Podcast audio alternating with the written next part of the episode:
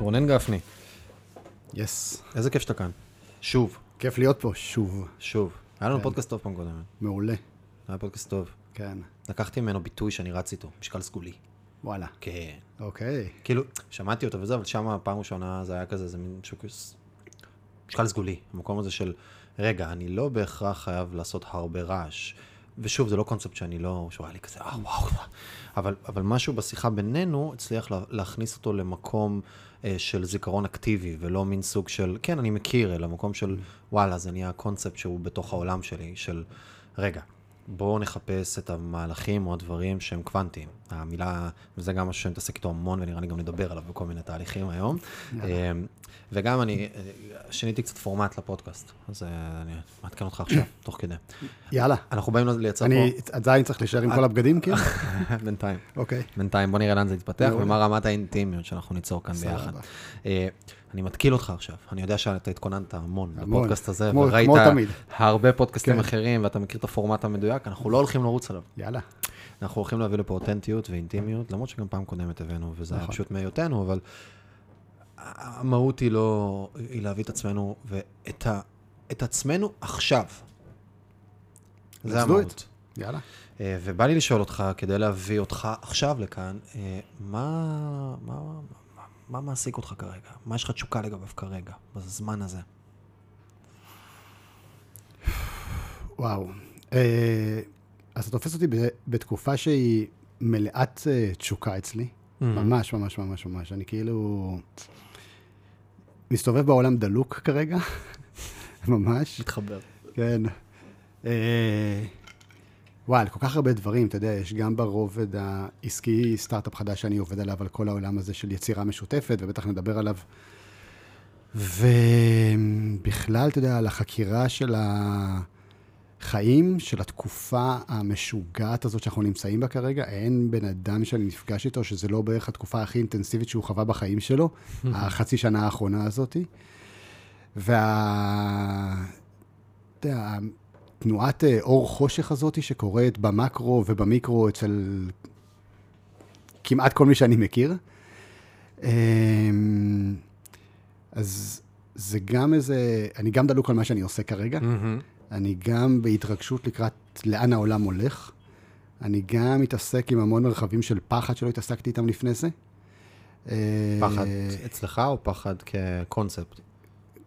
אצלי, כ- כקונספט, זה נחמד, אבל רק כשזה פוגש אותך אצלך, זה כאילו נהיה משמעותי. ו... ובאמת איזושהי... אני מרגיש שהתקופה הזאת היא, היא משמעותית. היא ממש משמעותית. אז לעולם. זה, לעולם, לי, לאנשים שסביבי, אבל כן, לעולם. כאילו, קורה פה משהו שהוא משמעותי כרגע. זה לא סתם עוד איזה רגע בהיסטוריה. מעניין. שמה מה, מה משמעותי בו, אה, לדעתך, ומה הגורמים שמניעים לזה? כאילו, מה זה אומר? ש- אני, מקשיבים לנו עכשיו אנשים שאומרים כאילו, וגם אני קצת מתחבר למה אתה אומר, ומקשיבים עכשיו אנשים שאין להם מושג על מה אתה מדבר. כאילו, מה זה אומר עכשיו כן. תקופה משמעותית, ומה מה האנרגיה הזאת שאתה מרגיש אותה? אז אני חושב שמה שמשמעותי זה שיש לנו הזדמנות כ... אתה יודע, כאנושות לעשות איזשהו סוג של עדכון גרסה ל- לתודעה האנושית, איזושהי אפשרות רגע להסכים להסתכל על דברים אחרת. זה, זה בק- כי זה לא קורה ביום אחד, ועדיין יש מלא מערכות סביבנו שהן ותיקות ועשירות וגדולות וחזקות, וייקח להן זמן להתפורר, אבל משהו בסדקים האלה מתחיל להיות הרבה יותר נוכח אצל יותר ויותר אנשים. אין לי שום ספק שכאילו, אתה יודע, הקורונה הייתה קטליזטור. מאיץ מטורף לדבר הזה, ממש. אבל היא באה ביחד עם עוד דברים. זאת אומרת, היא הגיעה ברגע מסוים, שבו כבר קורים עוד דברים מסביב, שאפשרו לה באמת לתפוס כזה מקום משמעותי. אז, אה, אז זה זה, וזה המורכבות של החיים שאנחנו מסכימים לחיות בה. זאת אומרת, ההבנה שהחיים מורכבים מהרבה מאוד דברים והרבה מאוד פרמטרים. ההבנה שהחלום שמכרו לנו על איך החיים אמורים להיראות או להתנהג במשך איזה אפשר להגיד, אה, אתה יודע, 70 שנה כן. מתפרק לנו קצת. הקצב של השינויים שקורים, הכל ביחד מביא אותנו לאיזשהו רגע שבו אנחנו מוכנים לעשות איזושהי קפיצת מדרגה. עכשיו, יכול להיות שאני אתה, מדבר מאיזושהי עמדה מאוד פריבילגית מסוימת של אנשים שעוברים תהליכים מסוימים וכל שאר העולם גם... על מה אתה מדבר? כאילו, אני קם בבוקר, קם בבוקר הולך לעבודה, לא מבין על מה, אתה, מה קורה כן. מסביבי. אבל זה מורגש. בעיניי זה מורגש, זה מורגש, זה עד לרמה של עוד מעט תהיה מסה קריטית, שתעשה משהו. עכשיו, המסה הקריטית הזאת כבר קיימת, נגיד אנחנו מדברים על ה-Great Resignation וכמות האנשים המטורפת שמתפטרת בעולם העבודה, זה כבר מסה קריטית, והיא כבר מניעה תהליכים, אבל זה קורה בעוד דברים. וזה מה שמרגש בעיניי בדבר הזה. אנחנו ממש יכולים כאילו לעבור דרך איזה שער ו- ולהופיע באיזה מציאות חדשה, שלא נראית דומה למה שהכרנו עד היום. שאיך אתה רואה את המציאות החדשה הזאת? קודם כל, אני חושב שיש בה דרגות הרבה הרבה הרבה יותר גבוהות של חופש. יש פה שני כוחות שפועלים היום בעולם. כוח אחד מאוד חזק של המערכות הישנות, שמנסה לצמצם את החופש עד כמה שאפשר, ונותן אחלה פייט בעניין הזה. ומצד שני, המון המון המון מהלכים פרטיים של המון mm-hmm. אינדיבידואלים שפותחים את העולמות האלה. ברמת התודעה, ברמת הלמידה, ברמת מערכות זוגיות, ברמת, אתה יודע, דיברנו מקודם, אתה יודע, מגדרים, ברמת אה, עולם הפסיכדליה, בהמון עולמות שפותחים אנשים לדרגות הרבה יותר גבוהות של חופש, וזה כרגע המשחק שקורה כרגע, היכולת לייצר את החופש הפרטי הזה, שמתחיל לייצר איזשהו חופש קבוצתי או קהילתי, ושיכול לגדול למסה קריטית של חופש גלובלי. שכרגע נמצא בהתנגשות מטורפת מול כל המהלכים שמנסים לעצור את החופש הזה. אז זה מה שאני מרגיש שכרגע קורה בעולם. איפה אתה במתח הזה? אני מתעסק המון עם חופש. זה, ה...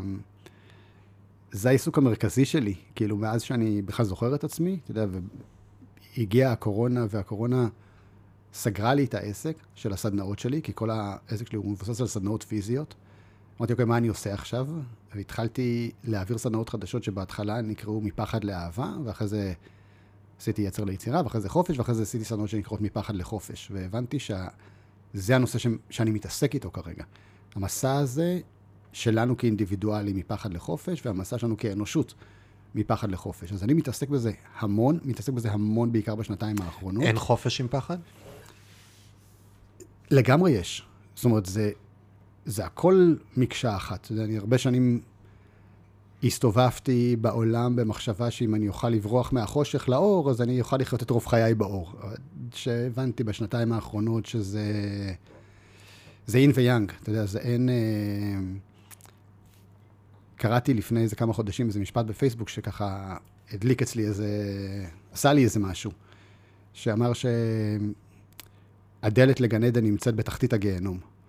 זאת אומרת, זה, זה לא שאנחנו בסוף נגיע לאיזשהו מקום, ואז זה כזה, חבר'ה, גן עדן זה ימינה, גיהנום זה שמאלה. זה לא כזה, זה כזה מין, הנה, mm-hmm. יש פה איזו מציאות מסוימת, mm-hmm. והיא מחזיקה את הכל.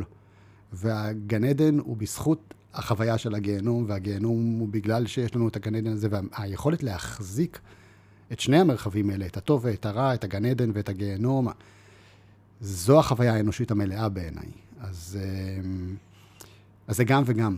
אני מוסיף על זה אפילו עוד איזושהי שכבה של... זה אפילו לא טוב ורע.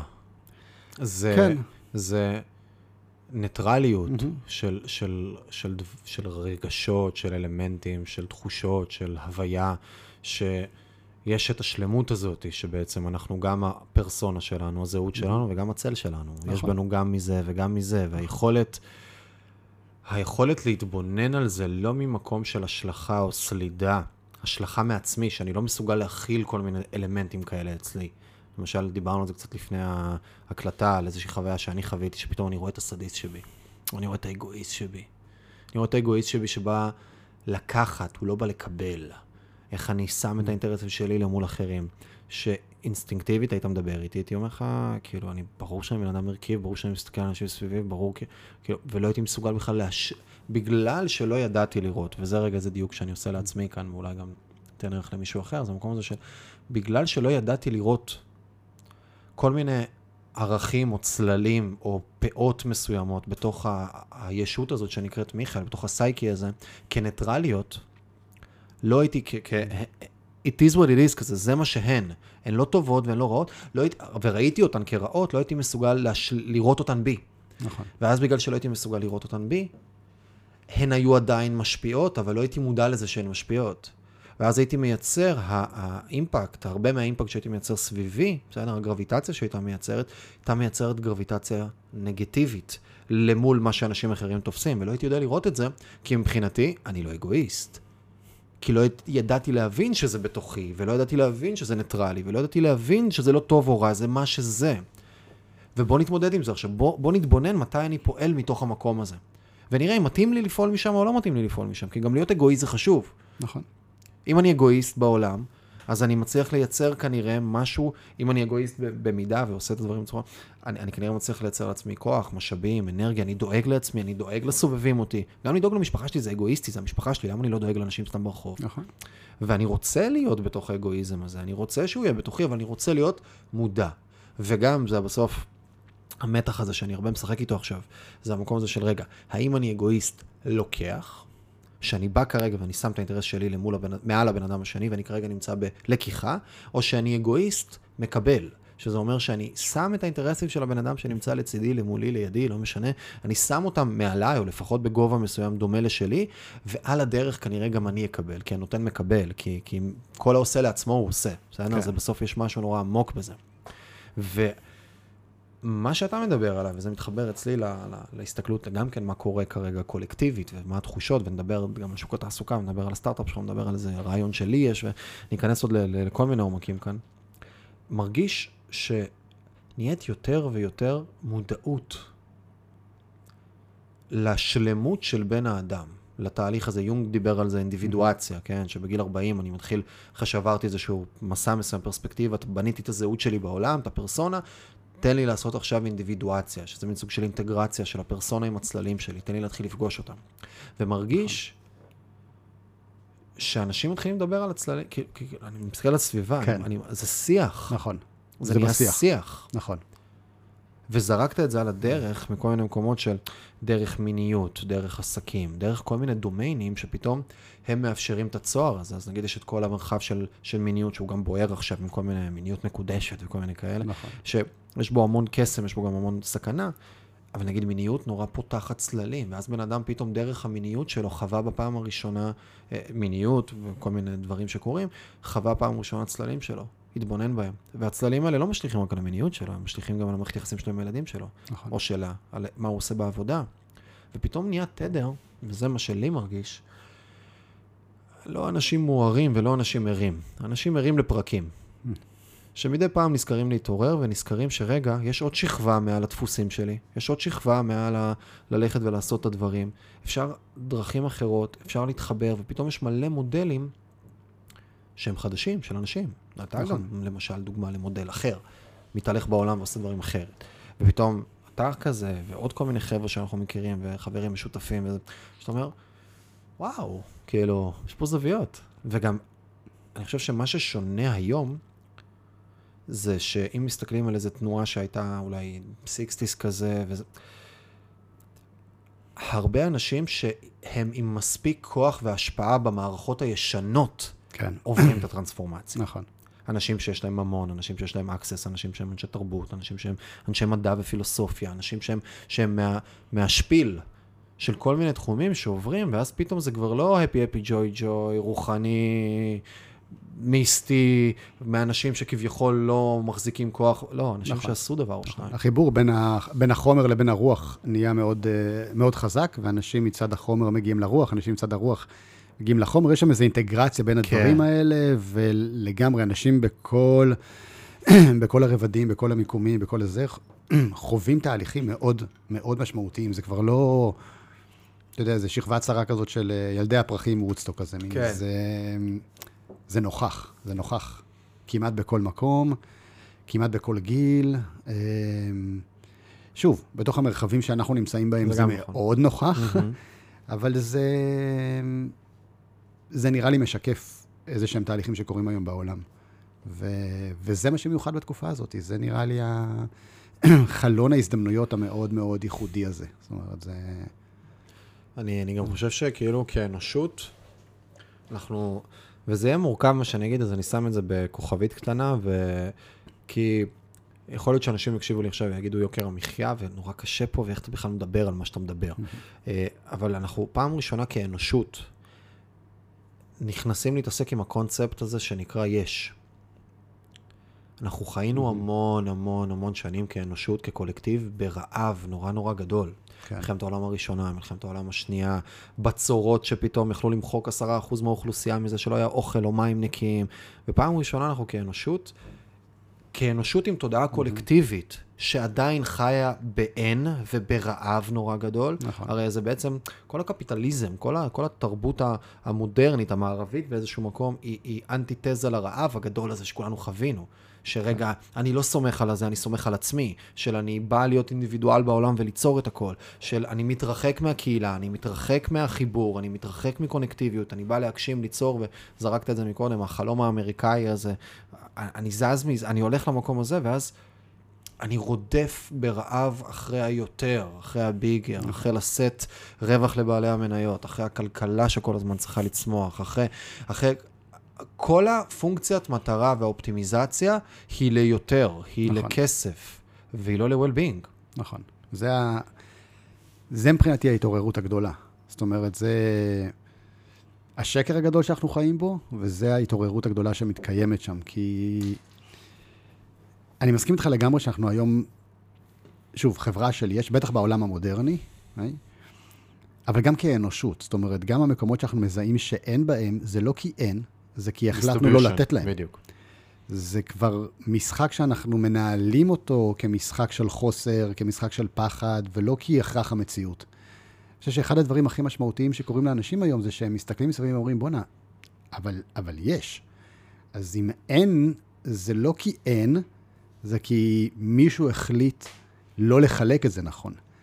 ו- ושם משהו קורה. זאת אומרת, באמת עשינו איזה שהם מהלכים מסוימים. שוב, אני לא יודע איך ההיסטוריה הייתה מתגלגלת אם לכתחילה היינו בגישה שהיא יותר סוסטיינבול, וכן בונה את זה נכון, ומיליון דברים, אבל זה, מה שקרה. זו שאלה, כי גם כן. היינו צריכים את הדרייברים של האינדיבידואלים שבאים להגשים את עצמם וליצור לא, מציאות. לא ו... יודע, עד שלא נפגוש, אתה יודע, אה, תרבויות או אינטליגנציות אה, מקבילות אלינו שעשו את זה אחרת, לא נדע אם הייתה דרך אחרת לעשות, אבל זה מה שקרה, זה, זה מה שנהיה, אתה יודע, זה...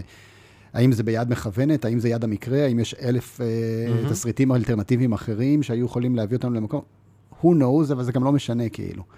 מה שאני חושב שהיום אנחנו כבר בהכרה שזה לא חייב להמשיך להתנהל ככה, והדרך שבה שזה מתנהל, זה לא הכרח המציאות, אתה יודע, ואני כבר 15 שנה, אם לא יותר, כבר מדבר על העניין הזה של מה המשחק שאנחנו משחקים, מה המשחק שאנחנו משחקים, מה המשחק שאנחנו משחקים. אתה יודע, פיתחתי משחק, וכל השיחה היא סביב המשחק הזה.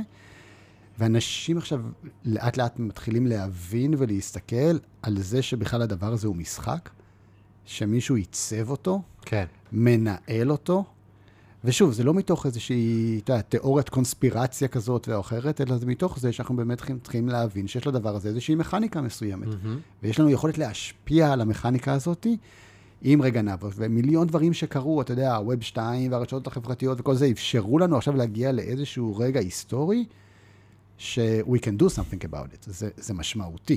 זאת אומרת, יכול להיות שאנשים הרגישו את זה גם לפני 40 שנה או 50 שנה, אבל אמרו, אוקיי, אז אני אתפטר מהעבודה ומה אני אעשה? אני לא יכול ללכת להיות פרילנסר, מה אני אעשה? איפה אני אפרסם? זה לא היה אפשרי, כאילו. Mm-hmm. עכשיו הגענו לאיזושהי נקודה שהאלטרנטיבה אפשרית. וזה הקסם. זאת אומרת, זה משהו, איזשהו מפגש בין טכנולוגיה לבין תודעה, לבין תרבות, לאיזושהי בשלות uh, תודעתית, נקרא לזה, שמחברת את הכל ביחד ומאפשרת לנו לחיות חיים מודרניים עם היתרונות שיש בהם, ועם זאת להמציא מחדש את המערכות שכבר לא משרתות אותנו. וזה הרגע ההיסטורי מבחינתי. הרבה קונספטים שמעסיקים אותי היום, זה המקום הזה של... שזה גם עניין. אני אכניס את עצמי רגע לשיחה, מהמקום הזה של... אני ממש מרגיש כאילו, עד לא מזמן הייתי קופי פייסט. עד לא מזמן הייתי קופי mm. פייסט, הייתי פשוט רואה מודל, עושה לו קופי, mm.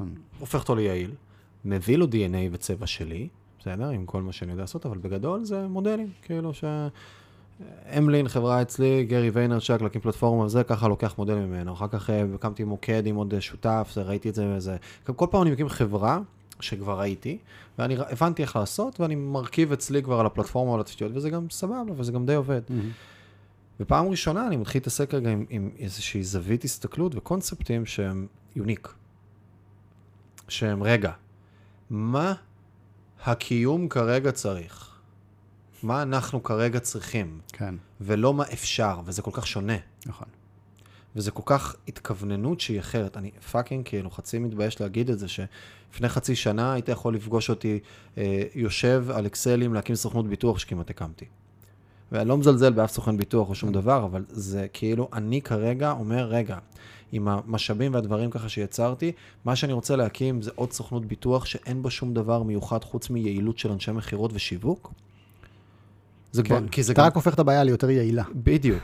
וזה גם כאילו אני מגיע, אני לא מגיע ממקום, נגיד מישהו עכשיו שהוא סוכן ביטוח ומתחיל את הדרך שלו בחיים, הוא בונה את עצמו, הוא בונה את הזהות, בונה את העסק, בונה את ההוויה שלו, הוא קם בבוקר, הוא מגשים את עצמו, זה משהו אחד. המה שהוא מתעסק איתו לא כזה חשוב. הוא כן. בונה את עצמו כרגע, הוא בונה את ההוויה שלו. אני, אני כבר קצת לא שמה, אז למה אני עושה את זה?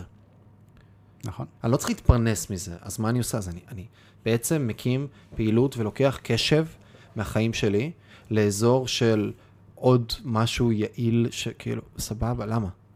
וזה, זרקת את זה גם מקודם, האזור הגאונות והמקום של מה אני יודע להביא, שזה גם חלק מההתעוררות הזאת, של נכון. לזוז ממקום של מה אני יכול לעשות, למקום של מה אפשר לעשות, מה, מה צריך לעשות, או מה, איזה דברים מיוחדים אני יכול להביא רגע לקיום הזה. עכשיו, לא כולם גם צריכים להיות היוניקים האלה שמביאים את זה, אבל פתאום אצלי זה הפך להיות נורא מובהק. אני חושב שכולם צריכים לעשות את מי שהם אמורים להיות. עכשיו, אני חושב שיש פה איזה...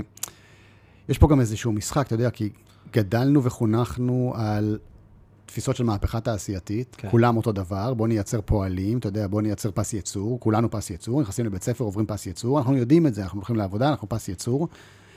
קפצנו מזה לאיזושהי קיצוניות אחרת, שזה האינדיבידואליזם, ואוקיי, אז אני ואני ואני ואני, וכאילו, אתה יודע, דור ה-Y ודור הזה, וכאילו כל הזמן רק מתלוננים שהם רק חושבים על עצמם, שזה אחלה לעומת בוא נהיה בורג במערכת. ואני חושב שעכשיו יש איזושהי אינטגרציה. הרי תמיד, אתה יודע, המטוטלת זזה לכיוון אחד, ואז היא זזה חזק לכיוון השני, ואז היא מתאזנת לאיזשהו מקום באמצע.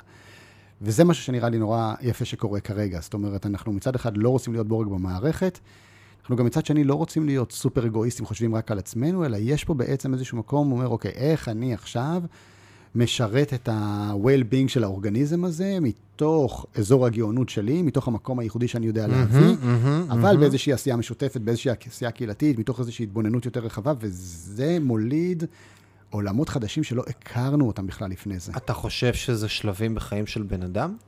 או שזה משהו קולקטיבי, תודעתית, שבסוף אה, יושרש שלא בשלבים, אלא שרוחבית יזרק לנו? אני חושב שאתה יודע, הכל פרקטלי. כן. מה שקורה בה בגדול, קורה בה בקטן, ומי שמספיק ער לזה, אתה יודע, אני... אמ, יצא לי לפני איזה, לא זוכר, חודש או משהו כזה, הייתי באיזה אירוע, איזשהי סוג של מסיבה, לקחתי את עצמי רגע הצידה, ישבתי עם עצמי, הסתכלתי רגע על איזה תהליך שאני עובר, ועדי עדי השותפה שלי פיתחה איזה, איזה מודל שנקרא המתכון, שמאפשר לך להבין את מערכת ההפעלה הפנימית שלך, ואני כאילו יושב ואני פתאום מסתכל על מערכת ההפעלה הפנימית שלי, ואני פתאום רואה אותה, ואני פתאום כאילו קולט איך הזום אין הזה שאני עושה, הוא פתאום הזום אין של מה שקורה כרגע באנושות, ואני קולט שאני פשוט עושה את אותו, את אותו סיבוב שהאנושות עושה כרגע. ו... ואני חושב שיש משהו בתוך התהליכים הפרטיים שאנחנו עושים, mm-hmm. שהוא סוג של ביטוי של התהליך הגדול יותר. אני שקורה, ממש מבין מה אתה אומר. ו... וזה הכל פרקטלי בסוף. אנחנו בקטן עוברים את הבגדול, אה, ואפשר לראות, אם מסתכלים על זה, אפשר לראות את זה בכל, באמת בכל רובד. אז אני חושב שכן, אנשים עוברים את זה כרגע ברמה הפרטית, וזה משפיע על הרמה הגלובלית, ודברים שקורים ברמה הגלובלית משפיעים עלינו ברמה הפרטית. ויש כאן איזשהו איזון כזה חוזר כל הזמן בין שני הכוחות האלה, שמביאים אותנו לאיזשהו מקום. אז כן, גם בן אדם עובר את המטוטלת הזאת. אתה יודע, שוב, אנשים שהם קשובים, אוקיי? כי מישהו יכול לעשות את הצד הזה של המטוטלת ולהיתקע על זה 70 שנה, ולא לצאת מהמטוטלת הזאת. כן. ויש כאלה שעושים את הצד השני, ואז הם נתקעים שם 70 שנה, אתה יודע, וזה, ואני חושב שמי שבאמת עסוק באיזושהי זה, אז הוא, הוא נע עם הדבר הזה, ומצליח למצוא איזושהי אינטגרציה. הרי בסוף זה אינטגרציה, זה אינטגרציה בין הצללים לבין האור, זה בין המקומות שאנחנו טובים בהם לבין המקומות שאנחנו פחות, זה בין מי אנחנו היינו רוצים להיות לבין מה אנחנו כרגע יודעים לעשות בעולם, אנחנו כל הזמן עסוקים באינטגרציות כאלה. כן. אז, אז מי שבאמת, כן, אז מי שבאמת מסתכל על זה, מי שבאמת מתבונן על זה, מצליח לעשות. ועכשיו אני חושב שאנחנו פשוט עושים את זה כ- כאנושות. אנחנו מצליחים להסתכל על הדברים, ולעשות להם איזושהי אינטגרציה לתוך איזושהי מציאות שהיא חדשה. באמת לא היו לנו מודלים כאלה לפני זה. ונולדים מלא מלא מלא מודלים חדשים, שיש, אתה יודע, אני, אני מקשיב המון לטרנס מקנה, אתה מכיר אותו, לא? לא. להכיר אותו. אז, אז תתחדש, אוקיי? פתחתי לך עכשיו עולם, אחי.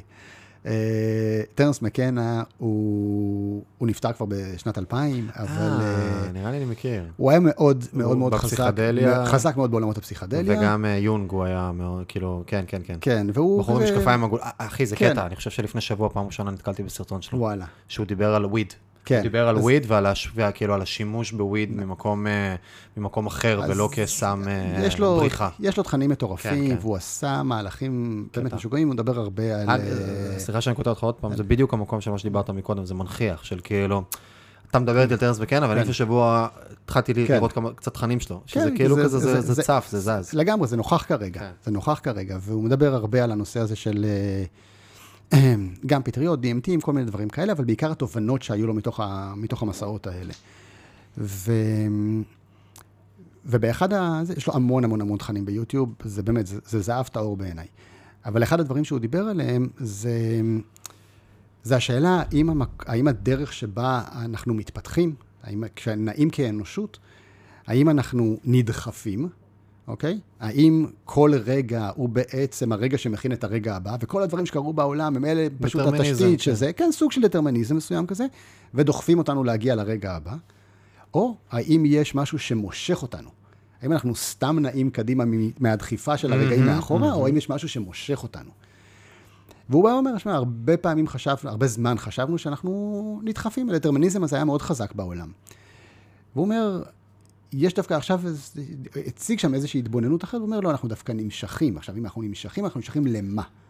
אומר, מה שאני זיהיתי, ומה שאני ראיתי, ומה שאמרו לי, וכל כל זה, אומר, אנחנו נמשכים. לאן אנחנו נמשכים? אנחנו נמשכים לרמת מורכבות גדולה יותר של האנושות. להגיע למצב שבו כל הנקודות מתחברות ביחד. עכשיו, אנחנו כבר מרגישים את זה היום הרבה יותר מפעם. אנחנו מצליחים היום לראות איך הרבה יותר נקודות מתחברות להרבה יותר נקודות אחרות. בטח בחיים הפרטיים שלנו. זה גם בדיוק כמו כל השיחה שעשינו מקודם, זה לקחנו, האינטגרציה הזאת, זה היכולת לחבר הרבה מאוד נקודות בדרך חדשה. ודרך אגב, כל הנושא של יצירתיות בנוי על העניין הזה, על היכולת שלי לחבר ממש. נקודות בדרך חדשה. כן. ואנחנו כל הזמן הולכים ליותר ויותר ויותר מורכבות. זה הדבר הזה שמושך אותנו, עד שנצליח להגיע למצב שכל הנקודות מחוברות ביחד, ונוכל באמת להבין את השלם הזה. הרי אתה יודע, אנשים שנמצאים בתוך העולמות הפסיכדליים וחווים את החוויות האלה, החוויה, אני חושב, הכי משותפת, השיחה הכי נפוצה, זה ה- We are all connected הזה. קונקטים, כן, קולקטיבית. ההבנה הזאת היא נורא נורא נורא נוכחת. אז האנושות הולכת למקום הזה, להבנה הזאת של החיבור הזה. אז המורכבות הזאת היא, היא נראה לי מה שקורה קורה כרגע. ויש המון המון המון דברים שמונחים לפתחנו, כדי להסכים רגע להתעסק עם זה. כן. דיברנו על זה מקודם, המגדר. אתה יודע, פעם היו שניים. היום יש מלא, אוקיי? איך אני מכיל את הדבר הזה? אתה יודע, פעם היה מודל זוגי אחד, היום יש שמונה או תשעה לפחות, כאילו, רק בפרדס חנה. אוקיי? אז... זה אה, לא רק בפרדס חנה. כן. לא רק. לא, זה, זה מייצג את הרוב, אבל, אבל זה... אה, מה, נעלם לך אוזניות? משהו באוזניות אה, השתנה לי. מה, התנתק? לא, לא יודע אם התנתק, אבל אני פתאום נעלם לי איזה זה. יש שומע? עכשיו אחת, אחת, מפרפר כזה. אחת, שתיים, שלוש, ארבע. אחת, אחת, לא, משהו בחיבור, אה, איך את שומעת אותו? כן? תמשוך רגע את הכבל אצלך, יש לך כבל? שמאל? כן, כן, תלך איתו, ותמצא רגע את החיבור, ת- תן שם אולי. אחת, אחת, אחת, אחת. אחת, אחת, אחת, אחת, אחת, אחת. מה לא שומע? זה לא. צח- צחקים... או. אה, עכשיו אני... או, עכשיו טוב? כן, עכשיו טוב. אוקיי, מעולה. סבבה. אוקיי, שלא יתנתק אה, אוקיי. שוב. מקסימום. כן. יהיה בסדר. לא, כי לא קרה כלום. כן. רגע. 24. אני אחזור אליך. בסדר. אעביר אליך? לא משנה, מה, לא לא קריטי. הכל טוב. אוקיי. נחזור עוד למשפט משחק. האחרון. כן. רגע. תעברי אליי, או. ואז כן, תעברי אליו, כאילו, בדיוק. כן, אה, כן, כן. כן, בחיתוך. אז, אה, אז אנחנו נחשפים להרבה הרבה הרבה יותר מורכבויות, שאנחנו מוזמנים לנסות להכיל אותן. אז אנחנו רואים מצד אחד, אתה יודע, איזה מלחמה של השמרנים, נקרא לזה. ב- בניסיון לעצור את, ה, את הפריסה המטורפת הזאת של אפשרויות חיים, אבל אני לא חושב שאפשר לנצח במשחק הזה. אני חושב שבסוף הכוח הפנימי הזה, החופש הזה של אנשים לחיות את החיים שהם רוצים ולהסכים לקבל את המורכבות הזאת, היא, ה... היא המשחק האמיתי שאנחנו משחקים כרגע. אז, אמ, אז זה מאוד מעניין מבחינתי זה במה משחק שקורה. כאילו. מורכב, אז אני מורכב, חוזר, כן. אני- כי- אני רוצה לחזור רגע אחורה. אה, אחורה, אבל מתקשר לדבר הזה. האם לדעתך צריך לעבור איזשהו שלב שהוא קצת שלב, לא רוצה להגיד עולם ישן, אבל קצת שלב של בניית, בניית המי אני בעולם, לא בערך, כי, כי, כי זה משהו שגם נתקלנו וגם דיברנו על מישהו ספציפי קצת לפני שהתחלנו להקליט, על המקום הזה של להיחשף לרעיונות גדולים מוקדם מדי, גורם ל, ל, לאיזשהו מקום שבו אני כבר לא רואה משמעות בעשייה קטנה, אבל אני לא באמת מוכן לעשייה גדולה. ואז אני מדבר על כוחות ועל תנועה ועל אנשים ועל אה, אינטגרציות ו-new age ורמות קולקטיב ותודעה ומודלים, אבל תכלס אין לי פרספקטיבה של doing. אני עדיין לא, עדיין אני כבן אדם עוד לא התהלכתי מספיק בתוך העולם ובניתי רגע ש- ו- והשרשתי שורשים. בניתי יכולות, יצרתי משאבים, הבנתי, הרחבתי פרספקטיבה, כי יש גם משמעות ל... לחוות קצת דברים ולראות כל מיני נקודות. וגם, שוב, מדברים, דיברנו על יונג גיל 40, בקבלה מדברים על גיל 40, ב, אה, בהודו מדברים על אה, בגיל אה, שאתה, שיוצאים רגע לאיזשהו מסע, אחרי שהעברת את העסק שלך, מסע כן. רוחני והתפתחות. ב, היוונים מדברים על קודם תהיה לוחם, אחר כך תהיה, ת, ת, תקים עסק, אחר כך תהיה פוליטיקאי ורק אחר כך תהיה פילוסוף. האם יש, ואני כרגע נגיד, שוב, מדבר על מדמיין את אותו בחור בן 23 עכשיו, או את מיכאל שלפני כמה שנים, שפתאום נחשף לרעיונות גדולים. ובא, ורוצה עכשיו לשנות את העולם, כאילו, מה, אני אלך להקים איזה אייג'נסי? אני אלך להקים איזה משהו? כאילו, זה נראה לי מפגר, זה נראה לי כלום, זה נראה לי שום דבר, זה נראה לי חסר משמעות. אני חושב ש... קודם כל, יש בזה משהו. יש בזה משהו, אני חושב, לא מבחינת הלגיטימציה של אנשים להגיד דברים גדולים, אם אין להם את הפרקטיקה. לא, לא מהבחינה הזאת, אני חושב שהלגיטימציה קיימת. אני חושב שמה שמגיע לפתחך ואתה שם אותו, שוב, אם הוא בצניעות הנדרשת, בהקשבה, בהכלה, בזה, הוא לגיטימי, הוא נוכח שם, בסדר? זה... מה שהגיע לפתחנו, ראוי שנשתמש בו בעניין הזה. אני חושב שבמסע הפרטי שלנו, בתוך החיים האנושיים שלנו, זה מעשיר את חוויית החיים שלנו. אתה יודע, אני זוכר שכשאני הייתי צעיר, אז מבחינתי, כל הדברים קרו, או 90% מהדברים קרו בראש שלי, ואם הם קרו בראש שלי זה מספיק. אין, אין, אני לא, בכלל לא צריך שהם יתממשו בעולם המצ... הפיזי. זאת אומרת, אתה יודע, יש לי איזה רעיון, אני זה, זה, אני מריץ אותו, אני אתה יודע, מקדם, אתה יודע, אני בכלל לא צריך שהוא יפגוש את המציאות. וזה הספיק לי במשך המון שנים, הדבר הזה. ובשלב אמרתי, כאילו, בשביל מה בכלל צריך להתעסק עם, ה... עם, עם התרגום של הדבר הזה לחומר? בשביל מה צריך את החיכוך עם העולם האמיתי? בשביל מה צריך שאנשים עכשיו לא יבינו אותי? בשביל מה צריך לא ללכת לגייס לדברים האלה כסף? לעשות... די, כבר, אצלי זה כבר קרה, מבחינתי האנרגיה הזאת כבר נוכחת בחיים, מה אני צריך את זה? ולקח לי המון שנים להתחבר בכלל למקום של העשייה בעולם, כדי להבין את האיכות שמתחבאת בתוך המקומות האלה. אני חושב שפשוט יש שם איכויות שמתחבות במפגש עם המציאות, שהן לא הופכות את זה לטוב יותר, או טוב פחות, או לגיטימי יותר, או לגיטימי פחות, הן פשוט נותנות עומק לחוויה. אז זה קצת כמו לראות אומן שמצייר, ואז עושה על זה עוד שכבה, ואז עושה על זה עוד שכבה, ואז עושה על זה עוד שכבה, ופתאום משהו בעומק של השכבות יוצר איזושהי יצירה שאתה אתה מרגיש את העומק שלה. אז זה מבחינתי בחוויה האנושית, הערך של ללכת ולפגוש את זה בעולם, ולהתנסות בדברים ולעשות את זה. אבל אני גם יכול להגיד לך שאני רואה, שוב, ממ- ממרום גילי, שאנשים היום, בגילאים שלך, הם הרבה יותר מוכנים והרבה יותר מפותחים ממה שאנחנו היינו לפני 20 או 30 שנה. אז הדברים הם קורים הרבה יותר מהר, היכולת להחזיק הרבה יותר סוגי מציאויות באותו מהמם. זמן היא הרבה יותר מפותחת. אז אני גם מאוד נזהר, אתה יודע, מהמקום הזה שאנשים קצת יותר מבוגרים באים ואומרים, טוב, קודם כל תסתובב בעולם איזה 20 שנה ואז נדבר, כי אין זמן לתת לכל החבר'ה האלה עכשיו להסתובב 20 שנה בעולם עד שהם יבינו. זה גם קצת מעכב את הדבר הזה, ועם זאת, יש את, ה... יש את המשחק הזה עם, ה...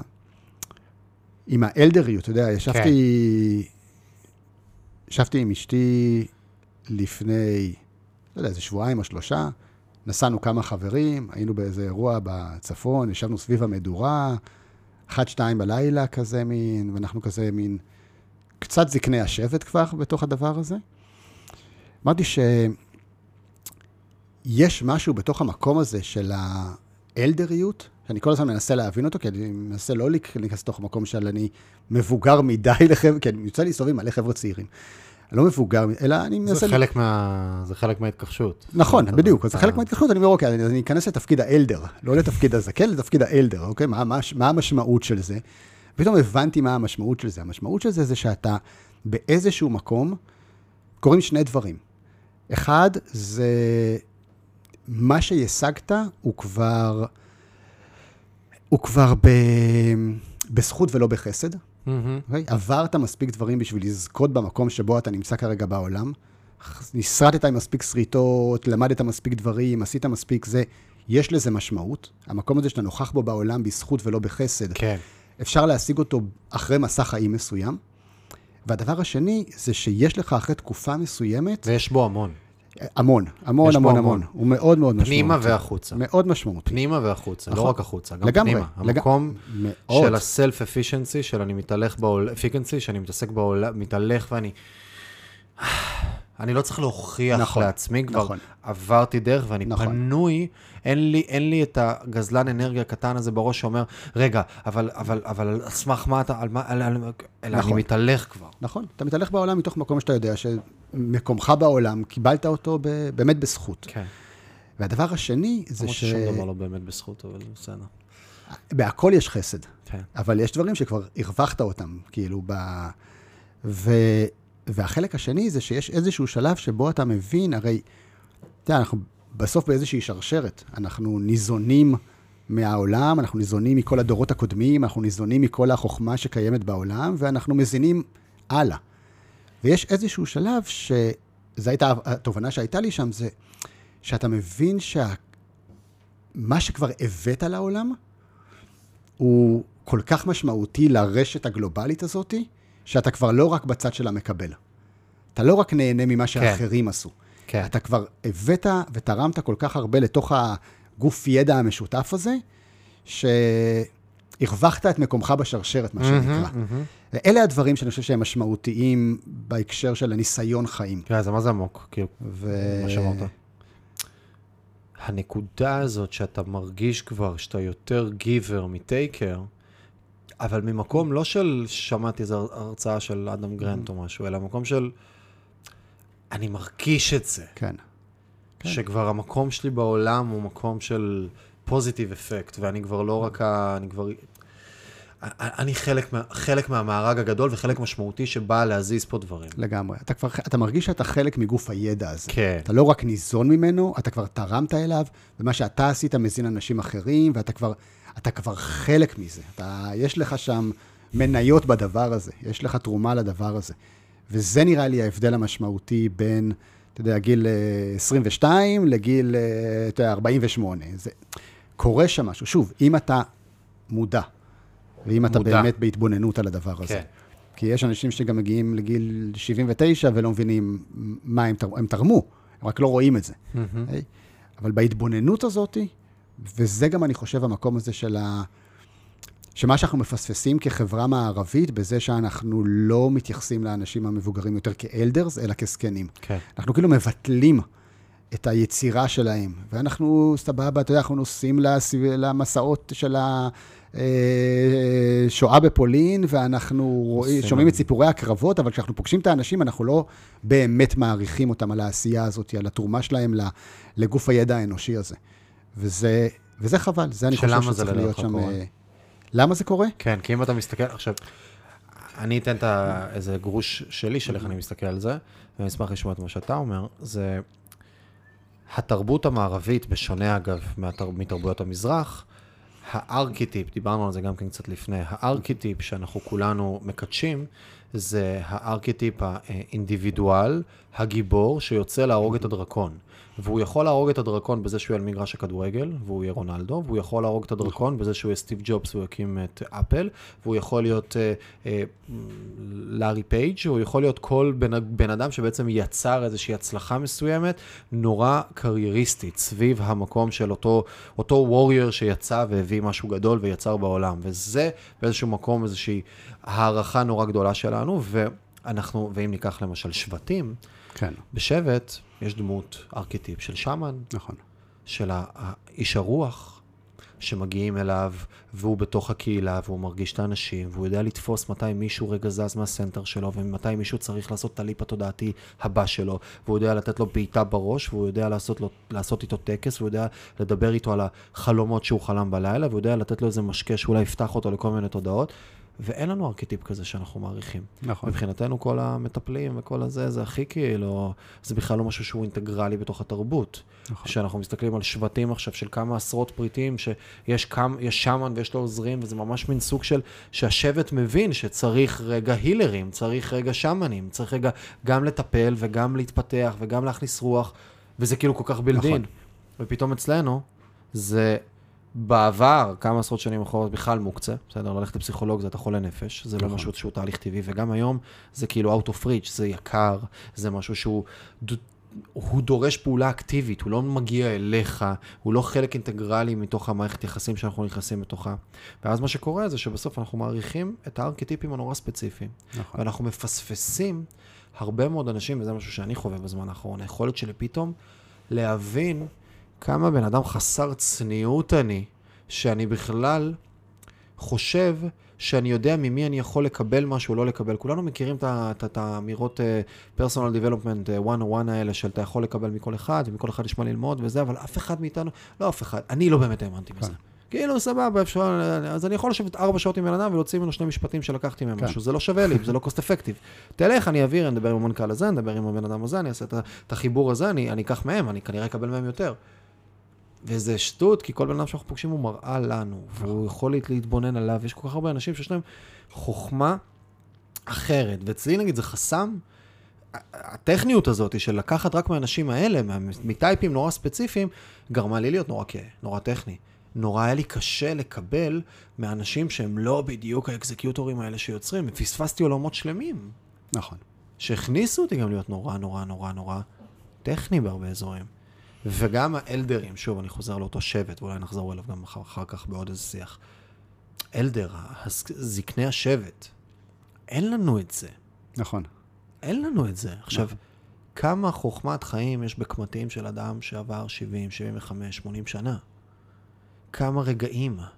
וגם עם הרמה התודעתית האחרת, יש דברים שהם בתוך תוכו, בנפש שלו, גם אם הוא לא יודע להגיד אותם במילים, אם אני אשאל את השאלות הנכונות, הוא ייתן לי אותם ברגשות ובתחושות ובדברים, אני יכול לחוות עולמות מטריפים, אם רק אני אפתח, אם רק אנחנו נפתח את המודעות להעריך עוד ארכיטיפים, עוד סוגים של אנשים, נכון. עוד מקומות. נכון, אנחנו מאוד... אה, אתה יודע, שאלת, שאלת למה זה, למה הם חסרים בחיים שלנו, ואני, קודם כל אני מסכים לגמרי עם כל מה שאתה אומר, ואני... אני מתעסק עם זה המון, אתה יודע, גם כל העשייה החדשה שלי וכל זה מתעסקת עם, ה, עם הפילוסופיה הבסיסית של החיים שלנו. ו...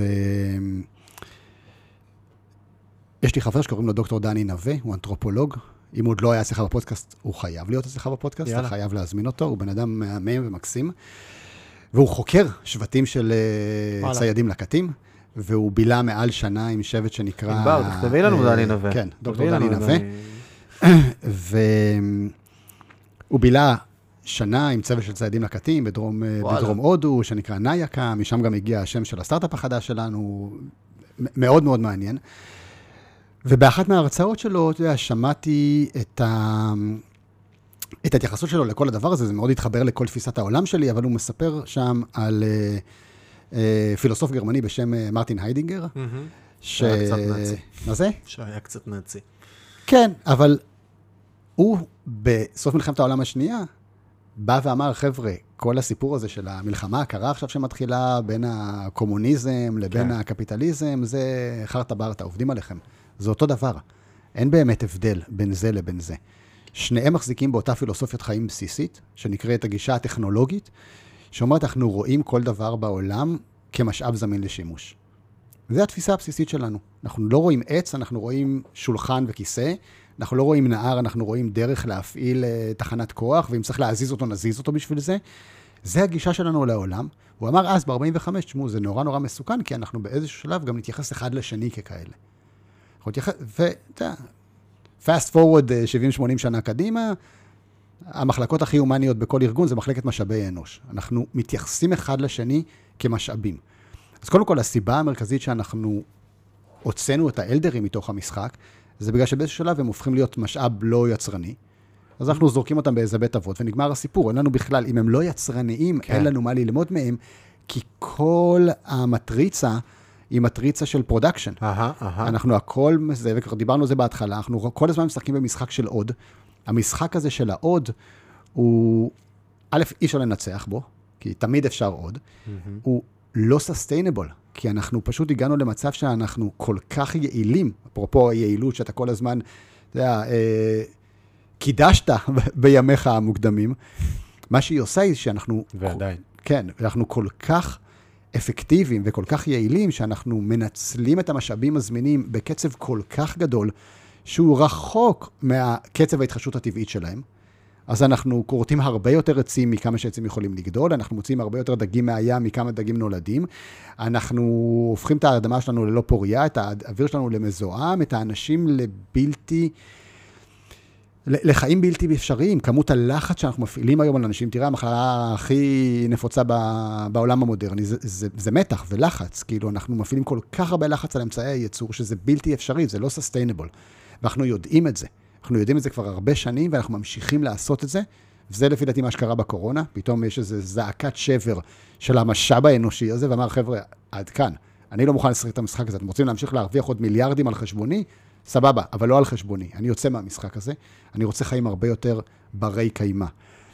אז אנחנו זורקים את האלדרים החוצה, כי הם כבר לא יצרניים, אנחנו עושים להם זילות של החוכמה שלהם ושל היכולת שלהם, כדי שלא חס וחלילה יזכירו לנו שהחיים הם קצת יותר מרק יצרנות. ובתוך התהליך הזה, כדי שבאמת נוכל לממש אותו, אנחנו צריכים לעשות שלושה דברים, או המערכת צריכה לעשות שלושה דברים. היא צריכה להרחיק אותנו מהטבע, היא צריכה להרחיק אותנו אחד מהשני, והיא צריכה להרחיק אותנו מעצמנו. ובזה היא עסוקה רוב הזמן. בלהרחיק אותנו מהטבע, בלהרחיק אותנו אחד מהשני ובשביל להרחיק אותנו מעצמנו, וזה מה שמקסים במה שקרה בקורונה. התחברנו לטבע, התחברנו אחד לשני, והתחברנו לעצמנו. פתאום זה קרה. כי אני לא יודע מה אתה עשית בקורונה, אבל אני ביליתי בטבע עם חברים שלי והתבודדתי בעצמי. ועוד הרבה מאוד אנשים עשו את זה. ופתאום כל המהלך הזה התהפך רגע. רגע, רגע, רגע, רגע. אולי החיים הם קצת יותר מורכבים מלקום בבוקר, ללכת לעשות משהו שמישהו אחר ביקש ממני שאני אעשה, כי הוא מחזיק נגדי איזה מקל, ולעשות את זה עד גיל אה, 70 ואז שיזרקו אותי לאיזושהי פינה חשוכה. לא, לא, לא, יש פה משהו הרבה יותר מעניין. יש פה עולם, יש פה זה. עכשיו, זה מתחבר עם, אתה יודע, משבר אקלים, עם אקולוגיה, עם פסיכדליה, עם אה, צורות חיים חדשות, עם... כל זה הגיע לאיזה נקודת רתיחה מסוימת שבאה ואומרת, רגע, רגע, רגע, רגע, משהו חדש צריך לקרות פה. אז ה- הסיבוב חזרה הזה של האלדרים, כאילו ההתבוננות רגע על מה יש לבן אדם ללמד אותי על החיים, שזה מעבר לפרודוקטיביות של הזה, והאם הוא מנכ"ל וכמה כסף הוא עשה, פתאום מתחילה להופיע. פתאום אני מבין שיש שם איזו חוכמה על מערכות יחסים, פתאום אני מבין שיש שם איזושהי חוכמה על החיבור לטבע, פתאום אני מבין שיש שם איזושהי חוכמה על האיזונים בחיים, פתאום אני מבין שיש שם איזושהי חוכמה רגשית, פתאום אנחנו, פתאום אנחנו מוכנים להקשיב לעוד שיחות שמלמדות אותנו עומקים יותר משמעותיים של החיים, מחברים אותנו עוד פעם לעצמנו, מחברים אותנו עוד פעם אחד לשני, מחברים אותנו עוד פעם לטבע, משהו חדש נולד שם. זה נורא רומנטי, ואני רוצה להגיד שהרבה, אם אני הייתי שומע את זה אה, שנה אחורה, הייתי אומר, סבבה אחי, ולא הייתי יודע להתחבר. ומה שגרם לי להתחבר זה לא האנשים שאני פוגש, כמו איך אני מגיע למפגש עם האנשים. Mm-hmm.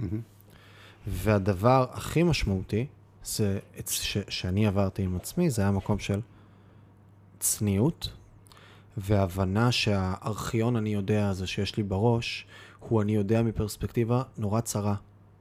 של ילד בן 28 עם אנרגיה גברית, שמושך אליו סוג מסוים של אנשים, שמנהל שיחות ברמה מסוימת, שמשתמש במילים מסוימות לתאר את המציאות.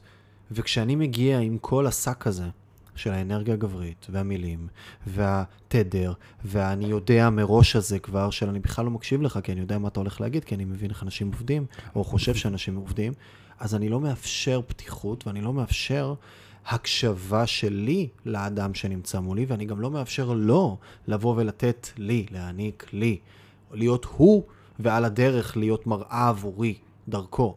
והשינוי אצלי מלבוא, ואני, ואני אומר לך, הייתה לי פה שיחה לפני כמה ימים, כאילו, עם, עם עובדת שמסיימת אחרי כמעט שלוש שנים, ומחצי שעה זה הפך לשעתיים וחצי של רגש ובכי והכלה, ופעם ראשונה ראיתי אותה. פעם ראשונה, וקיבלתי ממנה, ואני חוזר על זה כבר, זה כבר, כאילו, דיברתי על זה כבר איזה חמש פעמים, גם בפודקאסטים נראה לי, כאילו, כי זה כל כך, כל כך, כל כך היה מיצג לכמה פאקינג אושר בעין יש סביבנו כל הזמן. Mm-hmm. היא פה שלוש שנים. היה מספיק שהייתי פעם אחת מאפשר לה חלון לפתיחות ולכנות איתי, והייתי מקבל את המתנות האלה כל כך מזמן. נכון. וגם עכשיו קיבלתי את המתנות, אני עוד לא, הן עוד נוכחות, הן עדיין לא הפכו לאימפלמנטציה, אבל הן שם, כאילו. זה נוכח אצלי. ופתאום שעתיים וחצי של שיחה שלימדה אותי יותר מ-100 פודקאסטים שהייתי שומע על ניהול. משאב כאן נמצא. נכון. אז זה לא הפונקציה של האלדר, זה כרגע פונקציה אחרת שגם לא ידעתי להעריך אותה. לא ידעתי להסתכל עליה ולקבל, כי היא אומרת את מה שהיא אומרת, כי היא פה, כי היא שם, כי מאחור הזה, כי היא מספרת לה כזה, ופה ושם, ואני כבר יש לי סיפור סביבה, וכל מה שהיא אומרת נכנס לתוך קונטקסט מסוים. אני כבר לא יודע לקבל את הפשט של מה שהיא אומרת. אני רק מקבל את זה בעטיפה של מה שאני חושב שהיא אומרת. וזה פשוט היה חסם מטריף לרמת הידע, ואני נמצא כרגע פתאום בשלב, לא מעניין אותי ללמוד כלום מבחוץ. הפסקתי להקשיב לפודקאסטים. כן. אני בתקופה כזאת של צום מידע מבחוץ, לא ספרים, לא פודקאסטים, אפילו לא יוטיובים, שאני כזה, כאילו, זה תמיד היה אצלי, אפילו בחדר כושר כן. אני לא שם, לא שם פודקאסט. כאילו, או בהליכה, או בתנועה, או ברכב. וואו, תן לי להיות עם, תן לי רק לפתח מודעות על הנוכחות שלי בקיום, ועל אנשים שנמצאים סביבי, על השם קוד אלדרים, על השם קוד אנשים. וואו, כמה אושר יש לקבל. כן, אני חושב שזה לא עניין של מבחוץ או מבפנים, כי עדיין אתה מקבל המון המון אינפורמציה מבחוץ. מבחוץ, אבל ממעגלים, אבל כן. אבל זה, זה נשמע כאילו שמה שאתה רוצה כרגע זה, לה, זה לקבל את הידע הזה באמצעות חוויה ולא באמצעות, ה, ולא באמצעות ה mind. אז אתה מחפש את המפגש שמייצר חוויה, שיש בה חוויה רגשית גם. גם חוויה וגם שכבות אה, עומק. כי כשאני כן. עכשיו מקשיב לפודקאסט וזרקו לי איזה קונספט, אני מקבל את הקונספט מבחוץ. כשאני פוגש מישהו שיש לו היכרות איתי, ואנחנו מדברים על קונספט, אז הוא יודע להשליך מתוך החוויות בינינו על דברים. ואז אני מקבל מראה הרבה יותר עמוקה נכון, ורחבה. אבל גם כשאתה תקשיב עכשיו לפודקאסט ואתה תקשיב אליו מתוך הפריזמות החדשות שיש לך, אז אתה תדע לאסוף ממנו נכון. אה, תובנות חדשות, כי אתה כבר מאבד אותו דרך... איזשהו מנגנון אה, חווייתי, רגשי, פנימי, והוא מקבל משמעות. אחרת.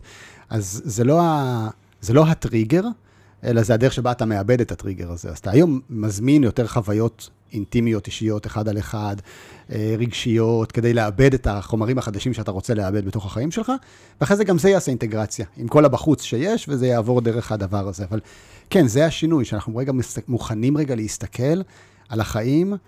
דרך העיניים של הבן אדם השני. כי לא לשפוט את הכל בפריזמה שלנו ולהגיד, אוקיי, מה שהוא אומר בדרך שבה אני רואה את החיים זה טוב או רע, או אני מבטל אותו או מקבל אותו, אלא מה שאני משתדל לעשות כשאני שומע אנשים אחרים, זה רגע להבין, אוקיי, אז מה, מה סיפור החיים, ש... תראה, אם אני שומע עכשיו מישהו, שמה שהוא אומר מטריג אותי, אוקיי? אני אומר, בואנה, זה... אני, כאילו האינסטינקט הטבעי שלי זה לא יכול להיות, זה לא הגיוני, זה לא... זה... השאלה הראשונה שאני שואל את עצמי, כאילו, זה... מה בתוך סיפור החיים שלו הביא אותו לחשוב ככה על המציאות. עכשיו, זה לא שזה טוב או רע, זה נקודת מבט מסוימת, ואני מנסה להבין את הסיפור רקע של הדבר הזה. הדרך הכי טובה להתאמן על הדבר הזה זה נהגי מוניות. אתה יודע, כי זה, אתה תמיד שומע את הסיפורים מהזוויות הכי אחרות שאתה רואה, ש, של ההתבוננות על החיים. ו, ופתאום, אוקיי, אז מה, מה בתוך סיפור החיים שלו הביא אותו לראות את החיים ככה? ואתה כאילו טיפה חופר לתוך הזה, אז א', אתה רואה שאנשים... וואו, זו מערכת כזאת מורכבת, מורכבת, מורכבת. וכזאת, יש, כאילו, כל מה שאתה יכול להביא פנימה זה רק צניעות וחמלה ממש, וכבוד, ממש, ו- ממש. ו- והערכה, ו- אתה, אתה באמת, אתה, זה מנטרל את כל הציניות ואת כל הידיעה וכל ההתנשאות ואת כל הדברים האלה. ואתה פשוט אומר, בואנה, בסדר, כאילו, אוקיי, בסיפור חיים שלו אני מבין איך זאת, ועכשיו, בוא נביא את סיפור החיים שלו, ובוא נביא את סיפור החיים שלי, ובוא ננסה לייצר מזה איזשהו משהו שאפשר לעשות ביחד, כדי באמת ככה לעשות את האינטגרציה המשותפת הזאת ולראות לאן לוקחים את זה. אבל כן, זה, זה, זה מזמין אותך לבוא עם, עם הרבה יותר פתיחות, עם הרבה יותר רגישות, עם הרבה יותר... אה, כי גם אנחנו, אתה יודע, אנחנו עיוורים. לנקודות שלנו, לצורת מבט שלנו, גם אנחנו מספרים את החיים מתוך נקודת המבט המאוד ספציפית שלנו, ומישהו אחר מסתכל על זה ואומר, אך, מה הוא מבין על החיים? תן לו עוד 20 שנה, תן לו כן. לחטוף איזה מכה, תן לו לעשות איזה זה, נדבר אחר כך. בסדר, ריספקט, גם הוא צודק, יכול להיות, אתה יודע, פתאום... קרו לי כל כך הרבה דברים השנה, אתה יודע, אני... ב... אה, בפברואר השנה נפטרה החברה הכי טובה שלי, חודשיים לפני גיל 40 שלה. ביומיים, טאק. בלי הודעה מוקדמת, בלי כלום, אתה יודע, איזה fucking חיידק טורף כזה מין, וצ'אק, ואין בן אדם. וואו. החברה הכי טובה שלי, באמת. הדבר הזה טלטל את עולמי כמו ששום דבר בחיים לא טלטל את עולמי עד היום. כאילו, אתה פתאום מקבל פרספקטיבה כזאת על החיים, שאתה אומר, הדבר הראשון שאני רוצה לשמוע בסיפור של מישהו אחר, זה איפה זה קרה לו, כי אני, אני אקשיב לכל הסיפור שלו מכיוון אחר. עכשיו, אתה פתאום שומע כמה כאלה יש. מה אנשים, אתה יודע, אתה כאילו יכול לריב עם מישהו בפייסבוק, ואנחנו מתקדשים וזה וזה וזה, ואז מגיע, אתה יודע, יום הזיכרון לחללי צה"ל, ואתה מבין שהבן אדם הזה כאילו בלי אבא כבר איזה 25 שנה. כאילו, "או, אוקיי, הבנתי, על מה רבנו, איפה? כאילו, הפרספקטיבה שאתה מקבל על החיים פתאום, כשמשהו כזה נותן לך בוקס בבטן, היא... אלף פודקאסטים לא, לא, לא, לא יכעסו עליה. אתה, אתה פתאום כל כך מקבל איזושהי צניעות מול הקיום, שאתה כן. כאילו, טוב, רק בוא... אתה יודע, אתה מכיר את רמדס, אני מתאר לעצמי, לא? כן. אז לרמדס יש משפט שאני מאוד אוהב, שהוא. אומר כאילו, כל מה שאנחנו בסך הכל עושים זה מלווים אחד את השני הביתה. מהמם. וזה כל כך חזק בעיניי. כאילו, אתה יודע, אתה בסוף כזה מין, "אך, מה אנחנו יכולים לעשות, חוץ מפשוט להחזיק את היד למישהו, ויאללה, בוא נלך ביחד לאן, כאילו, על מה אנחנו רבים, על מה האנרגיה, על מה כל ההלקאות האלה, על מה כל המקלות האלה שאנחנו מחזיקים אחד נגד השני, כאילו, על מה השיפוטיות הזאת, עזוב, אנחנו נשמות אמיצות שעושות איזה מסע בתוך העולם הזה, כאילו, בחרנו לבוא לאיזה גוף פיזי עם כל המורכבות המטורפת הזאת, וללוות אחד את השני הביתה באיזה דרך, כאילו, אז, אך, כאילו, בואו נשחרר קצת את הדבר הזה. אז אני חושב שהרבה מזה קורה עכשיו, כאילו, המקום הזה של השנייה, רגע, בואו ננשום לתוך הקיום הזה שנייה, יאללה. בואו נעזור אחד לשני רגע לנוע, כאילו, כבר באמת, מתוך המקום הזה של היש. יצרנו כל כך הרבה בעולם, באמת, עשינו כאנושות דרך מטורפת, על מה אנחנו רבים? אתה יודע, וזה בקנה מידה של האנושות, זה קנה מידה של מדינת ישראל, אתה יודע, אנחנו fucking מה, בני 73 כאילו, ואיזה דרך עשינו, ואנחנו עכשיו רבים אחד עם השני על מה, כאילו, תראו כמה, כמה יש יש לנו, בואו בוא נעבוד עם זה נכון כאילו. זה קורה ברמת המשפחה, זה רק קורה ברמת, בינך לבין עצמך, זה, זה כאילו בכל פרקטל שתסתכל על זה. כל האנרגיה שאנחנו מבזבזים עכשיו על המלחמה המיותרת הזאת בשביל לתחזק את הנפרדות הזאת, את זה נראה לי אנחנו מוזמנים כרגע לשחרר. זה, זה החוויית חיים שהכי נוכחת בי כרגע. וזה מורכב לאללה. כן, זה מורכב. זה מורכב, אבל uh, זה המרחבים שמאפשרים את זה, אתה יודע. פותחים לעוד אנשים את האפשרות כאילו להגיד, וואלה, בואנה, אז אולי זה שיושב פה לידי בעבודה הוא לא כזה מניאק, בוא, בוא נקשיב רגע לסיפור חיים שלו, בוא נבין מאיך הוא רואה את העולם. זה אגב, הוא... אתה יודע, אנחנו מדברים כזה נורא גבוהה ושיח פריבילגי אה, באיזשהו מקום. וכאילו, שוב, אני מנסה לדמיין את עצמי מקשיב לזה לפני איזה שנה. אה, בסדר, כאילו ברור, כולנו אחים וזה, וכולנו כל הזמן שיח כזה של מה אנחנו רבים, הכל שטויות, וימין ושמאל, זה הכל פיקציה שאנחנו ממציאים לעצמנו, וזה כאילו חרטוט, וכולנו בסוף באיזה קלחת של, של public relationship כזה, ויח"צ, ועבודה, ומיתוג, והנדוס תודעה, ו, ואנחנו אוכלים את זה, וגם קצת לא אוכלים את זה, ואנחנו בתוך זה, ומקבלים את זה כאיזה סטטוס קוו, וכן, בואו נשנה את זה. וזה כל כך, כאילו, הרבה יותר עמוק מסתם איזושהי אמירה כזאת של כמובן צריך להיות פה עתיד טוב יותר. ואז זרקת את זה ככה שוואלה, אני יושב ליד בן אדם ואני לא, לא מכיר אותו. ו- ו- ואני לא באמת מכיר אותו, ואני לא באמת יוצר איתו אינטימיות, ואתה יודע, זה עכשיו משהו שלי מתפוצץ המוח על ה... בחוויה האנושית שלי, שפתאום אני מתחיל לפגוש אנשים באמת, ולא לפגוש את הקליפה הראשונית שלהם, או את הקונטקסט ואת האנרגיה שנוצרת, כי כל אחד מאיתנו, כשהוא נכנס לתוך חלל מסוים, או מייצר שיח מסוים, הוא מביא איתו הקשר. אם אני המנהל של מישהו, החבר של מישהו, החבר של החבר של איזה מישהו, בן דוד, חווינו איזה חוויה, יש, יש תדר מסוים, ואנחנו אף פעם לא אותו בן אדם. כל, כשאנחנו, כל חדר שאנחנו נכנסים אליו, האנרגיה שלנו משתנה למול החדר הזה, ואנחנו מתנהלים אחרת. אנחנו לא אותה, אותו אופי שמתהלך בדיוק אחד לאחד, אלא מודרגים דברים אחרים.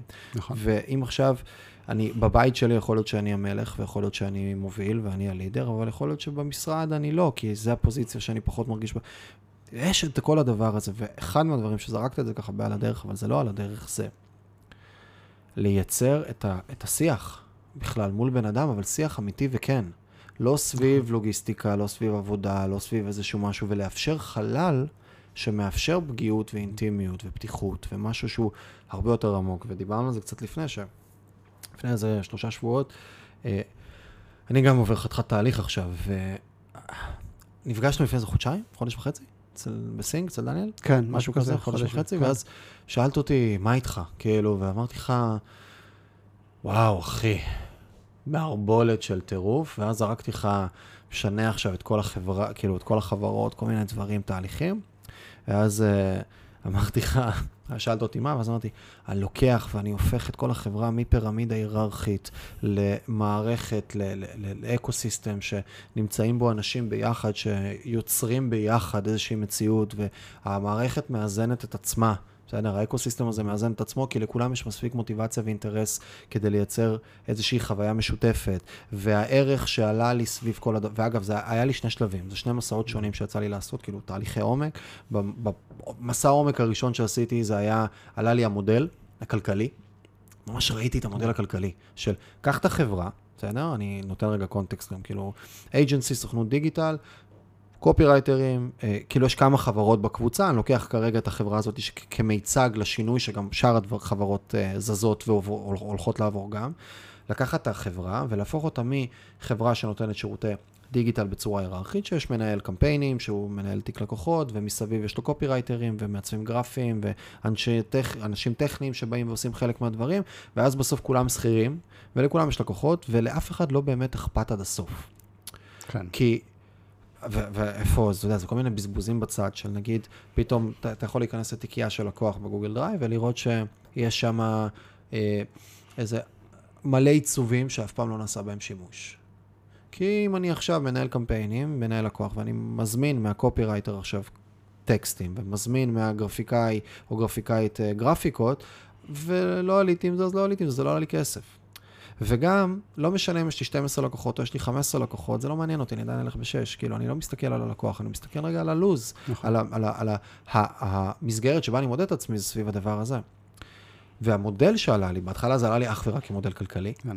כמקום של, רגע, בוא נהפוך את זה לאקו-סיסטם, נבנה מין סוג של מערכת שכל אחד ממנהלי הלקוח הוא שותף בתיק שלו, וכשהוא מזמין קופי או מזמין גרפיקה, זה יורד לו אחוז, זה יורד בכסף, הוא משלם על זה באיזשהו מקום, ומקבל מעטפת מלאה של כן המכירה, לא משנה, לא ניכנס לכל הדיטלס הזה, אבל עדיין מעטפת נורא נורא נורא חזקה במסביב, וכל תיק הוא מרוויח עליו יותר לפי הוותק הספציפי של התיק, ואז יש מוטיבציה לכולם להמשיך לה, להחזיק את זה ליותר זמן, ופתאום ראיתי את כל המודל הזה מסתדר, ראיתי ממש כאילו, אקסלים, כמה ואיך וזה, ויושב על זה. ואז נתקעה לי אנרגיה, לא הצלחתי להמשיך להניע את זה, למרות שהתחלתי להבין איך אני רוצה לעשות את זה, ולשנות את זה ולהפוך את זה למערכת שגם גם האנרגיה שאצלי הייתה, וזה גם חלק מהעניין, קשה לגייס אנשים. מאוד. Mm-hmm. וזה חווים את זה כולם, אבל נכון. ממש קשה לגייס אנשים, בטח אנשים טובים, וקשה לשמר אנשים. ובסוף זה להכניס משהו שהוא לא טבעי, אני צריך מלא, מלא אנרגיה מלאכותית כדי לשמר את זה. כל הזמן ילדים בורחים לכביש, ואני צריך לתפוס אותו לפני שהוא בורח לכביש ולהחזיר אותו. זאת החוויה שלי, אוקיי. כמישהו בעלים, ואני כן. כבר... אני כבר לא נמצא מול הלקוח, אני גם לא נמצא מול מי שנמצא מעל המנהל קמפיינים, אני נמצא ברמת היררכיה שלישית, ועדיין אני מרגיש שאני כל הזמן צריך מלאכותית לגרום לדברים לעבוד. כאילו משהו אינהרנטית. אז יאללה, בוא נפרק את זה. אינהרנטית לא זז. ופתאום המקום הזה של להסתכל, רגע, אקו סיסטם, כולם שחקנים. אנחנו כתודעת קולקטיב רוצים יותר חופש, לא רוצים את ה-9 to 6. אני בסוף מחזיק מערכת יחסים ולקוח. אם בא לי לעבוד בלילה, אני אעבוד בלילה, ואם בא לי לעבוד בבוקר, אני אעבוד בבוקר, ואני אתאם את הציפיות מול הלקוחות ומול האנשים שאני מחזיק אותם. ואני גם פרילנס, אבל גם אני עדיין בתוך מסגרת, שאני מקבל את החולשות שלי, ואני מקבל את המעטפת, ואני מקבל בית, אבל אני גם פוטנציאלית יכול להכניס יותר כסף. אם אני רוצה עכשיו להיות עם 12 לקוחות ולהרוויח X סבבה, אם אני רוצה להיות עם 16 לקוחות ולתת את האקסטרה מייל ולעבוד יותר, אני יכול. ואם אני רוצה 7 לקוחות ולטייל בעולם, גם זאת אופציה יכולה להיות לי. נכון. ואני יכול לבוא ולייצר לעצמי את הגמישות באיך אני רוצה להנדס את החיים שלי. נכון. ואני יכול, יש עדיין סטנדרטים, ויש עדיין תהליכים, וזה לא הכל פרוץ, כי יש איזשהו משהו, אבל זה פתאום, אני בא ליצור איתך. אני לא בא להשתמש בך כדי ליצור בשבילי. ובכל התהליך הזה, בהתחלה הוא היה לי נורא כלכלי, גם עלה לי פתאום שם, סיילו. שאחר כך היה כל מיני זוויות למה המקור שלו, אבל ממש לשנות את אמלין, את החברה שכבר מלא זמן אני מקים. וראיתי את זה גם כאנרגיה סגולה כזאת, כמין סוג של כוח, ו... ואז עברתי עוד תהליך. ובתהליך השני, עבר לי כאילו ממש ראיתי תמונות כזה, ואז התמונות התחברו לי למילה.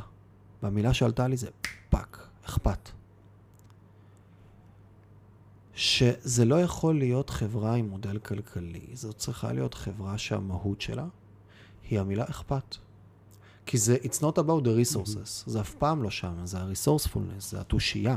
זו אותה אימא באיזה כפר בהודו כרגע, עם הילד הקטן שלה שחולה במיטה, והיא כל כולה מופנמת, ושנים גרה בבתים פטריארכליים לחלוטין, ולא מרימה קול, אבל כרגע הילד שלה חולה, היא תלך לכיכר העיר, והיא תצרח ותביא את הרופא, שיטפל לה בילד. כי אכפת לה, כי היא נוכחת. ופתאום כל האנרגיה השתנתה מאנרגיה של עוצמה, וזה לרגע. איך אנחנו הופכים להיות חברה שפשוט היא מערך ולא חברה, אלא היא, מג... היא מגרש משותף, שאנחנו משחקים בתוכו ביחד, ומה שקורה בפנים זה שכולם מבינים שאנחנו אפילו לא על מגרש, אנחנו בגן, ובגן הזה יש משאבים, ובגן הזה יש עוד אנשים, ואנחנו צריכים להיות כולנו בקשיבות לגן, ובקשיבות למשאבים, ובקשיבות לאנשים הנוספים שנמצאים איתנו באותו גן, ולהכניס אכפת כי אני רואה אותך. ובסוף מערכות יחסים, בטח בעולמות, שוב, אני לוקח את זה למילים של ספק לקוח, נופלות על זה שמתחילים לעבוד ביחד, בהתחלה עובד, מתחילים לדבר על דברים שלא עובדים, הם לא ממש משתנים, מפסיקים לדבר על הדברים, כי אף אחד לא אוהב לעשות שיחות קשות. זה הופך לאדישות, ואז מסיימים לעבוד. וזה סייקלים, רואים את זה הרבה פעמים, חצי שנה, שמונה חודשים, חמישה חודשים, של באים, והאדישות הזאת מתה, וזה אף פעם לא על המשאבים, זה אף פעם לא על היכולת, כמעט אף פעם. זה כמעט תמיד על המערכת יחסים. נכון. לא אכפת לך ממני, נכון. אתה לא רואה אותי, ואנחנו לא מדברים באותה שפה. ופתאום מה שזז לי, זה גם הנכחה של הדבר הזה ויצירת אינטימיות, זה ברמת אני עכשיו פה, את אחד מהחדרים אני מפקיע ואני הופך אותו לחדר קשיבות, שאסור להיכנס אליו עם טלפונים, ספות נמוכות, חדר רגע לאינטימיות ולשיחה אנושית. ממש לשנות את זה. וזה ברמת ה... אחד מהדברים שהולכים להיכנס, אני הולך להכניס מין סוג של פסיכולוג או פסיכולוגית בין זוגית לארגונית, שיצוות לכל מערכת יחסים של ספק לקוח, שבאה לבנות מערכת יחסים ותקשורת. אז, אז אני עוצר אותך שנייה רגע, בסדר? כי זה מהמם, ואני זוכר שדיברנו על זה, כן. אתה יודע, ישר עמדנו שם דיברנו על זה בשלב במרפסת, הראשון שלי. דיברנו על זה לפני ממש בשלב הראשון. ואתה סוג של מרים לי פה להנחתה, כאילו, כי אני, אני מתעסק עם הדבר הזה כבר מלא מלא מלא זמן. ו... וזה בדיוק הסטארט-אפ החדש שאנחנו עובדים עליו. ואני מסכים עם כל מה שאתה אומר, אני רק רוצה להכניס שם איזשהו דיוק יאללה. מסוים, בסדר? בשביל זה אני פה. אה, כי זה בדיוק מה שאנחנו עושים כרגע, אני ושני השותפים שלי. אה, אפרופו, התחלנו את השיחה הזאת, את כל הרצף הזה, התחלנו עם זה שאמרת, אתה נכנס לחדר ואתה לא מי שאתה, אתה, אתה מעריך את היחסים שקורית עם האנשים בול. שנמצאים בחדר. וזה בדיוק השם של הסטארט-אפ שלנו, אוקיי? הסטארט-אפ שלנו נקרא בודי. ובודי זה גם, מילה שלמדתי מדני נווה. זו מילה שמגיעה מאותו שבט נייקה. שתפיסת העולם שלו, בניגוד למה שאנחנו דיברנו מקודם, שתפיסת העולם של העולם המודרני זה שהכל זה משאבים זמינים לשימוש, תפיסת העולם של ציידים לקטים באופן כללי, ושל שבט הנייקה הספציפי הזה, זה שהחיים הם מערכות יחסים. אין אני. יש אני במערכת היחסים שלי עם מיכאל, אני. במערכת היחסים שלי עם העץ, אני במערכת היחסים שלי עם הפיל. אין מה זה, זה פיל, לא, זה, זה לא הפיל, זה פיל מסוים, כרגע במערכת יחסים שלו עם רונן, כי הוא מתנהג אחרת עם רונן מאשר שהוא מתנהג אחרת זה עם, תמיד סובייקט. עם מיכאל. זה כן. תמיד. אוקיי? אז הכל זה מערכת יחסים. המשמעות של המילה בודי בשפה שלהם זה חוכמה, שהמשמעות שלה במה- ב- בעצם באה ואומרת, מינימום פגיעה באחר, מתוך ההבנה שאנחנו חיים במערכת של, מערכת, של מערכות יחסים. איך זה בא לידי ביטוי בפועל? לא בזה, כי הם לא עסוקים בפילוסופיה, הם עסוקים בלצוד ו- ו- וללקט. זאת אומרת שאם הם עכשיו פוגשים, אה, אתה יודע, בטטה שצריך לחפור אותה באדמה, אז אותו חבר אה, שבט שעכשיו צריך איזה אה, חתיכת במבוק בשביל לחפור את זה החוצה, ילך 20 דקות ויחזור. ואז כשדני שואל אותו, למה הלכת 20 דקות? יש פה מלא במבוקים מסביב. הוא אומר, הלכתי לחפש את עץ הבמבוק הזקן ביותר, שעדיין קשיח מספיק כדי שאני אחתוך אותו, ולא את הבמבוק הצעיר, כי זה המינימום פגיעה שאני כרגע מסוגל לעשות כדי לייצר שבט לאוכל. זה המשמעות של הדבר הזה. אז הסטארט-אפ שלנו נקרא בודי, כי הוא באמת מדבר על המערכות יחסים האלה. התפיסה הבסיסית של הדבר הזה, שאני חושב שמכנסת את כל מה שדיברנו במערך כל ה... לא יודע כמה זמן זה, היומיים האחרונים או משהו כזה, זה, זה שבירת המנגנון ההיררכי כדי לייצר מרחב של חופש. Okay? זאת אומרת, אנחנו בהצהרה שלנו באה ואומר, אנחנו רוצים לאפשר לאנשים לייצר יצירה ב scale לאורך זמן, okay? שהיא במבנה של חופש. וזה מודלים שלא קיימים היום בעולם, כי המודלים שמאפשרים לנו scale הם מודלים היררכיים. אנחנו יכולים במודל של חופש לעשות מסיבה ביום שישי. סבבה, אנחנו מתחברים, כולם בזה זה, מחלקים את התפקידים, עושים את זה והולכים. אבל ב scale, לאורך זמן, במבנה של חופש, איך עושים את זה? אה? והחוכמה שם זה לבוא ולהגיד, איך אני בונה מערכת כזאת שאף אחד לא מחזיק מקל על אף אחד אחר. כי כל המערכת ההיררכית בנויה על הרעיון הזה שאנחנו רוצים שאנשים בקרה, אחרים... פיקוח, כן, סמכות. אנחנו רוצים שאנשים אחרים יממשו את הרצון שלנו.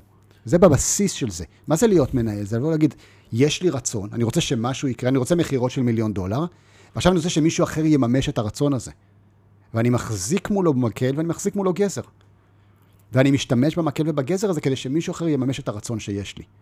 ושם מתחילה הבעיה, שאני רוצה שאנשים אחרים יממשו את הרצון שלי. כי התפיסת החופש האמיתית באה ואומרת, כל אחד הולך לממש את הרצון שלו, אם נהיה מסונכרנים, נוכל לעשות משהו ביחד מעניין. כי כל אחד מממש את הרצון שלו בתוך הדבר הזה. והדבר הזה מזמין לבנות מערכות שאומרות, אוקיי, אז אם אין לי מקל ביד, איך עדיין אנשים עובדים ביחד? איך מסנכרנים? איך מחלקים את התגמול? כל השיחה מקודם שאנחנו מדברים עליה, על קשה לגייס, קשה לשמר, היא השיחה הלא נכונה. למה אני צריך לשמר מישהו? ברור. למה אני צריך לגייס מישהו? אני לא צריך לגייס, לגייסים לצבא, אוקיי? לא מגייסים לזה. אני יכול לקרוא לאנשים, הם יכולים לרצות לבוא, בסדר? אנשים יכולים להיות כל עוד זה מייצר להם ערך וללכת בשנייה שהם רוצים, למה אני צריך להיות עסוק בלשמר? אנחנו בנינו עולם שכרגע, אם תסתכל על, אתה יודע, אני עובד כל הזמן בארגונים, אני עובד בארגונים הכי גדולים בעולם והכי גדולים בארץ, ואני מדבר עם מנהלים הכי בכירים, וכולם עסוקים בשאלות האלה, איך אני מגייס, איך אני משמר, איך אני נותן מוטיבציה, איך אני בונה להם מסלול. אני... אתה קולט ש-70% מהזמן, 95% מהמנהלים מתעסקים באיך אני מתקן את העיצוב השבור של המערכת, לא בלייצר ערך חדש. אם אתה צריך לגרום למישהו להישאר, סימן שהעיצוב של המערכת שבור בגלל שהוא רוצה ללכת. אם אני צריך לייצר למישהו מסלול התפתחות קריירה, זה אומר שהמערכת מעוצבת בצורה כזאת שהיא לא מייצרת התפתחות. אז אני צריך להנדס התפתחות. אם אני צריך לגייס אנשים ולא לקרוא להם והם באים ברצון, אז המערכת שבורה בקריאה שלי פנימה. אז אני אשים עוד שלושה שולחנות פינג פונג. שאלה אם היא שבורה, או שגם יש איזה כורח מציאות מסוים, שבסוף אתה כן צריך התערבות, אתה צריך טיפה הנדסה. אתה לא צריך, אתה, אתה, אם אתה מהנדס נכון את המערכת... למהלכים מורכבים אבל. לא בהכרח. אם אתה מהנדס נכון את המערכת, שוב, אנחנו כל כך נטועים בתפיסה של, בוא נשאל ככה, למה אני צריך להנדס את זה? כי אתה אומר, אני צריך להנדס את זה כי אני רוצה שזה ילך לאנשהו, נכון? רוצה שנגיע לאנשהו. בשביל זה אני צריך להנדס את זה, אחרי שמה צריך להנדס, רוצה להגיע לאנשהו. אבל בשנייה שאני אומר שאני רוצה שנגיע לאנשהו, אני כבר שמתי היררכיה. אני עכשיו קובע לאן הולכים. ועכשיו אני צריך שאנשים יממשו את הדבר הזה. ואז כל דבר שמפריע למימוש הזה, אני צריך להפעיל בו כוח כדי שזה יקרה. בואו נשחרר את זה רגע. לאן אתה צריך להגיע? בוא ניתן רגע, ל... אנחנו קוראים לזה OI, אוקיי? זה האורגניזם אינטליג'נס. בוא ניתן לקריאה הפנימית של האנשים שמעורבים ביצירה מסוימת להחליט לאן הדבר הזה הולך, מכוח הקריאה הטבעית שלהם, הפנימית שלהם.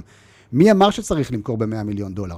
מי אמר שזה המשחק שנכון לשחק? מי אמר שאני, כיוזם הרעיון, יודע יותר טוב ממישהו אחר לאן הולכים? מי אמר שזה נכון? בוא ניתן רגע לכוח הפנימי של הדבר הזה לקרות. היי? אתה רוצה להרוויח יותר כסף? לך תרוויח יותר כסף. אתה רוצה לגייס אנשים לעשות את זה? תגרום להם להיות מסונכרנים איתך למשהו שמשרת את האינטרס שלהם, ותעשה את זה איתם ביחד. למה עצרתי אותך רגע מקודם? כי הרגשתי שזולגת היררכיה למערכת, אוקיי? באת ואמרת, אני שם פה חדר, שיהיו בו זה, אני שם פסיכולוג על כל מערכת, אני שם. איך שאתה אני שם, יהיה בצד השני מישהו שאומר, אני לא צריך את זה. אני לא רוצה שייכנס לי עכשיו פסיכולוג במערכת יחסים שלי עם הזה, מי זה המיכאל הזה עכשיו עושה את כל התהליכים שלו, ועכשיו אני צריך לשלם על זה את המחיר. לא רוצה את זה, אוקיי? אתה במקסימום יכול להציע. יכול להגיד, חבר'ה, אני נתקלתי בזה, לי זה עובד. מי שרוצה, הנה, יש פה טלפון של מי שרוצה. אני חושב שזה דורש טאלנט. מאוד ספציפי ורמת תודעה מאוד ספציפית, ואני חושב שאנחנו רחוקים מזה. אני לא חושב. זה מה שהצליח. אתה, אתה, אתה אומר לי, כשאתה מתחיל לדבר ואתה אומר בוא אני מציע, אז אני רואה פרצופים. ואני רואה אנשים, ואני כאילו... ויש בסופו של דבר... תלוי מה עושים, תלוי באיזה מקום זה, ותלוי איך זה נבנה, ותלוי מה קורה, ואני אני גם חושב שזה לא אחד או אפס, אני חושב שזה מנעד מסוים. ברור. ואני, אני, ואני גם מבין לגמרי מה אתה אומר, שבסוף אני מייצר פה הנדסה מסוימת, כן? אבל, ואני חו- אני חושב ש... אתה יודע מה, אני אשים סימן שאלה. כאילו, אני עונה כרגע מה mind, אז אני נכון. עונה כזה באינסטינקט ויש לי תשובות, אבל בדיוק, זה לא... זה, זה שלב ביניים. להיות. זה שלב ביניים, כי יש שם איזשהו פחד שאומר, אני לא שם מספיק trust באנשים, שהם יבינו את זה וירצו את זה נכון, בעצמם. וזה חלק מהעניין. זה גם חלק נכון. מהעניין של... מתחבר למה שאתה אומר, כי עלה לי מודל אחר, מודל של שבט, שהוא מורכב יותר, בסדר? שזה... כשאני מסתכל על העולם היום, אז ב... אה, בוא נגיד, 30 שנה האחרונות, הגיע מודל חדש לעולם, בעולם העסקים. מהמם. שבעצם עולם העסקים זה לא עולם העסקים, זה כל הכלכלה והתרבות הקפיטליסטית נכון. הרחבה של הקיום האנושי, בסדר? שזה בגדול הלגדול, הלצמוח, הטכנולוגיה, ההתפתחות, החדשנות, כל הדברים האלה קבור בתוך המודל הזה. נכון. מה המודל הזה? מודל קוונטי חדש שהגיע, עד אותו רגע היינו באיזה שהם מודלים ליניאריים עסקיים, ש... בוא נגיד אפילו לפני זה, היה הרבה moms and pops, כל מיני עסקים קטנים, אחרי זה הגיע מודל קוונטי חדש, שבאים מגייסים כסף ומקימים מפעלים, ואז כל העידן התעשייתי, בום, מודל קוונטי חדש. ואז הגענו למודל הקוונטי הנוסף, שהוא אה, סטארט-אפים. של במקום עכשיו לגדול מהכסף שאני מייצר, מהתזרים, ולהתאים את עצמי מ-day one למה שהשוק צריך כרגע, ובמקום עכשיו לבוא ולהגיד, רגע, רגע, רגע, בואו ניקח חברה שכרגע אין לה שום דבר, נזרים לתוכה ארגזים של כסף, נכניס לבפנים, ארגזים, מיליונים רבים של דולרים, מהיום הראשון, נכניס לבפנים אנשים שכל החיים שלהם הם יהיו בתוך הדבר הזה, הם יתמסרו טוטאלית, כי הם לא באים להקים חברה, הם באים להגשים את עצמם, הם באים ליצור, הם באים לבוא ולעשות איזה משהו שהוא משמעותי בזהות שלהם. נביא אנשים שהם סופר טאלנטד, ממש ממש ממש חכמים, אנשים שהם מאוד מאוד זה, וגם בדרך כלל נביא אותם כשאנחנו רואים שהם לא מקובעים על תפיסות ישנות, או שהם נורא צעירים, או שהם חבר'ה שהם אלדרים, אבל אלדרים גמישים שקשובים לקיום. נכניס לשם את האנשים האלה, ונבין עכשיו איזה בעיות גדולות עם שוק ענק קיים, ולתוך המודל הזה עכשיו, נבוא ונייצר מלא access לכל האנשים הכי חכמים בעולם, וניתן את הכל. בעיניי זה בדיוק אותו מודל כמו המודלים הקודמים. ואז מה קורה, ואני אני אשלים את הקו מחשבה. הפונקציית מטרה של הסטארט-אפ הזה, זה לא לייצר אימפקט בעולם. זה לא לגרום לאנשים שלוקחים חלק בחברה הזאת שיהיה להם טוב. זה לא לייצר איזשהו משהו שהוא בהכרח חיובי, אלא הוא להגדיל הכי מהר מחזורים של חברה, ואפילו בהתחלה זה לא לרווח, כך אחרי שעוברים חתיכת מסע מגיעים לרווח, להגדיל את החברה הכי מהר במחזורים שיש, כדי בסופו של דבר לשאת ערך לבעלי המניות, שבעלי המניות זה אנשים מדושני עונג, שיושבים פריבילגיים עם הרבה מאוד כסף, שגם כנראה עשו הרבה מאוד דברים, שבאים להשקיע עוד פעם את הכסף שלהם דרך נכון. VCs ו angelים נכון, וכל בוא מיני נעשה עוד כסף כאלה. מהכסף. בוא נעשה עוד כסף מהכסף, והרבה מהסטארט-אפים מ- מתקנים בעיה בצ'ופצ'יק של הזה. ופתאום לי עלה, שוב, לי עלה, אחר כך הבנתי שזה כבר, כאילו, יש מודלים שמריצים, אבל זה עלה לי אורגנית, מתוכי, מין סוג של downloading, לא מתוכי, מין סוג של downloading, נראה שזה ירד אליי. מודל של שבט. עכשיו, איפה, עוד, עוד משהו שקורה בעולם העסקים, זה שבדרך כלל יותר מארבעה שותפים, שותפויות נשברות. בדרך כלל אידיאלית זה אזור, הש- לא, לא יודע אם אידיאלית, אבל אזורים של בין שניים לארבעה, זה בדרך כלל האזורים. כן, שלושה. אנחנו עובדים זה במודל של שלושה, שלושה זה המבנה הכי חזק. שלושה זה מודל עם חוזק, כן. והיא בארבעה, בדרך כלל כבר יש מישהו שהוא כזה מורגש כ-dead equity כזה, כמישהו שכבר קצת פחות נותן זה ערך, כבר שובר... ומישהו אה, קצת יוצא, ויותר, מזה. אפילו פחות. וחלק מההסתכלות פה, זה שביותר פריטים, לרוב, אין speed of trust. בשלושה אנשים יש לי מהירות, נכון. יש לי trust נורא גבוה. נכון. ב-15 אנשים אנחנו כבר, בוא נגיד ב-4,000 אנשים אנחנו כבר, ב-500 אנשים אנחנו כבר בקיבוץ. נכון. וקיבוץ, אנחנו מכירים את האבטלה הסמויה וחוסר פרודקטיביות וחוסר איזון בין הדברים וכולי, נכון. ואז בסוף שזה נשבר. בשלושה זה עובד, ואז יש פה טווח שלם של אמצע שהוא מעניין. שהוא מעניין באיך אני עדיין יוצר בקבוצה של 15 אנשים, נגיד speed of trust, כי נכון. יש דבר אחד בלבנות נטוורק עם בן אדם, והנה רונן, אני אוהב אותך אחי, והנה צריך ממני משהו לדבר איתי. אתה תחשוב 14 פעמים לשאול אותי משהו, אתה תנסה להגיע לזה בהתחלה בעצמך, וגם כשתבקש, אתה תיתן קונטקסט ותסביר, זה לא יהיה בקשה של אתה אח שלי, תבקש בטח. זה, אתה רוצה חיבור? אז כנראה אני אעשה חיבור, אולי אני אשלח איזה וואטסאפ, אני אעשה לכם קבוצה בוואטסאפ, אולי איזה מייל אינטרו, אבל אם אתה אח שלי, אני מביא אותך ואת הבן אדם שאתה רוצה איתו חיבור אליי למרפסת ואני גורם לדברים לקרות. נכון.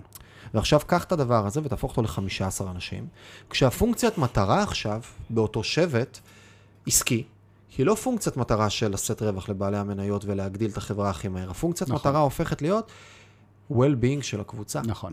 להביא בדיוק. מימוש של life, בדיוק. של חיים. נכון. להביא מימוש של רגע. אחי, אני רואה אותך כרגע והשמנת. האם אתה בטוב עם זה? או שזה סימפטום של משהו עמוק יותר? בוא נדבר על זה. נכון. ובוא נביא לשבט הזה עכשיו גם שמן או הילר, או ניקח אחריות רגע בתוך הקבוצה הזאת, בדינמיקה של רוחניות, התפתחות רוחנית, ובדיקת ערנות, ולהכניס איזה שהם אלמנטים לבפנים של אני דואג אחד לשני, ואז פתאום לקחת את הקבוצה של השם קוד 15 אנשים האלה, ואגב, כשאני, מה שלי עלה, וגם לי יש היום שמונה שותפים. אני, כן. או שבעה או שמונה או תשעה, תלוי, אני לא יודע איך אני לא סופר את זה, בכל מיני חברות ודברים. אמרתי, וואו, יש לי פה איזה מיני שבטון שהקמתי. נכון. יחד איתם. ומה קורה אם עכשיו אני לוקח את כל החברות של כולנו, ואני עושה החלפת מניות לחברת אב, שכולם גם שותפים שווים, יש fucking price לשלם בכניסה, כל אחד שלם מחיר, ואני שם את מבטחי עכשיו בקבוצה מאוד לא קטנה של אנשים, אז אני יכול להגיד לך שזה בדיוק המודל שפיתחנו. זה בדיוק, זה בדיוק הסטארט-אפ שלנו. הוא בדיוק המקום הזה, שאתה יודע, המקום הראשון שאתה מתחיל ממנו זה בוא, בוא, בוא נשנה את מטריצת המטרה. Okay? זה לא איך עושים מקסימום רווח, בטח לא לבעלי המניות, בסדר? כי אין דבר כזה בתוך הדבר הזה.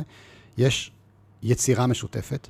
בעיניי זאת הולכת להיות הקטגוריה הכי גדולה והכי מעניינת בעולם, אוקיי? אנחנו, מוקמת פה כלכלה חדשה עכשיו בעולם, שהיא כלכלת היצירה המשותפת של אנשים שחוברים ביחד כדי ליצור ביחד, מתוך הבנה של ה-well-being של השותפים ביצירה. אין אף אחד, תחשוב רגע, איך זה לנהל ארגון בסקייל, אוקיי?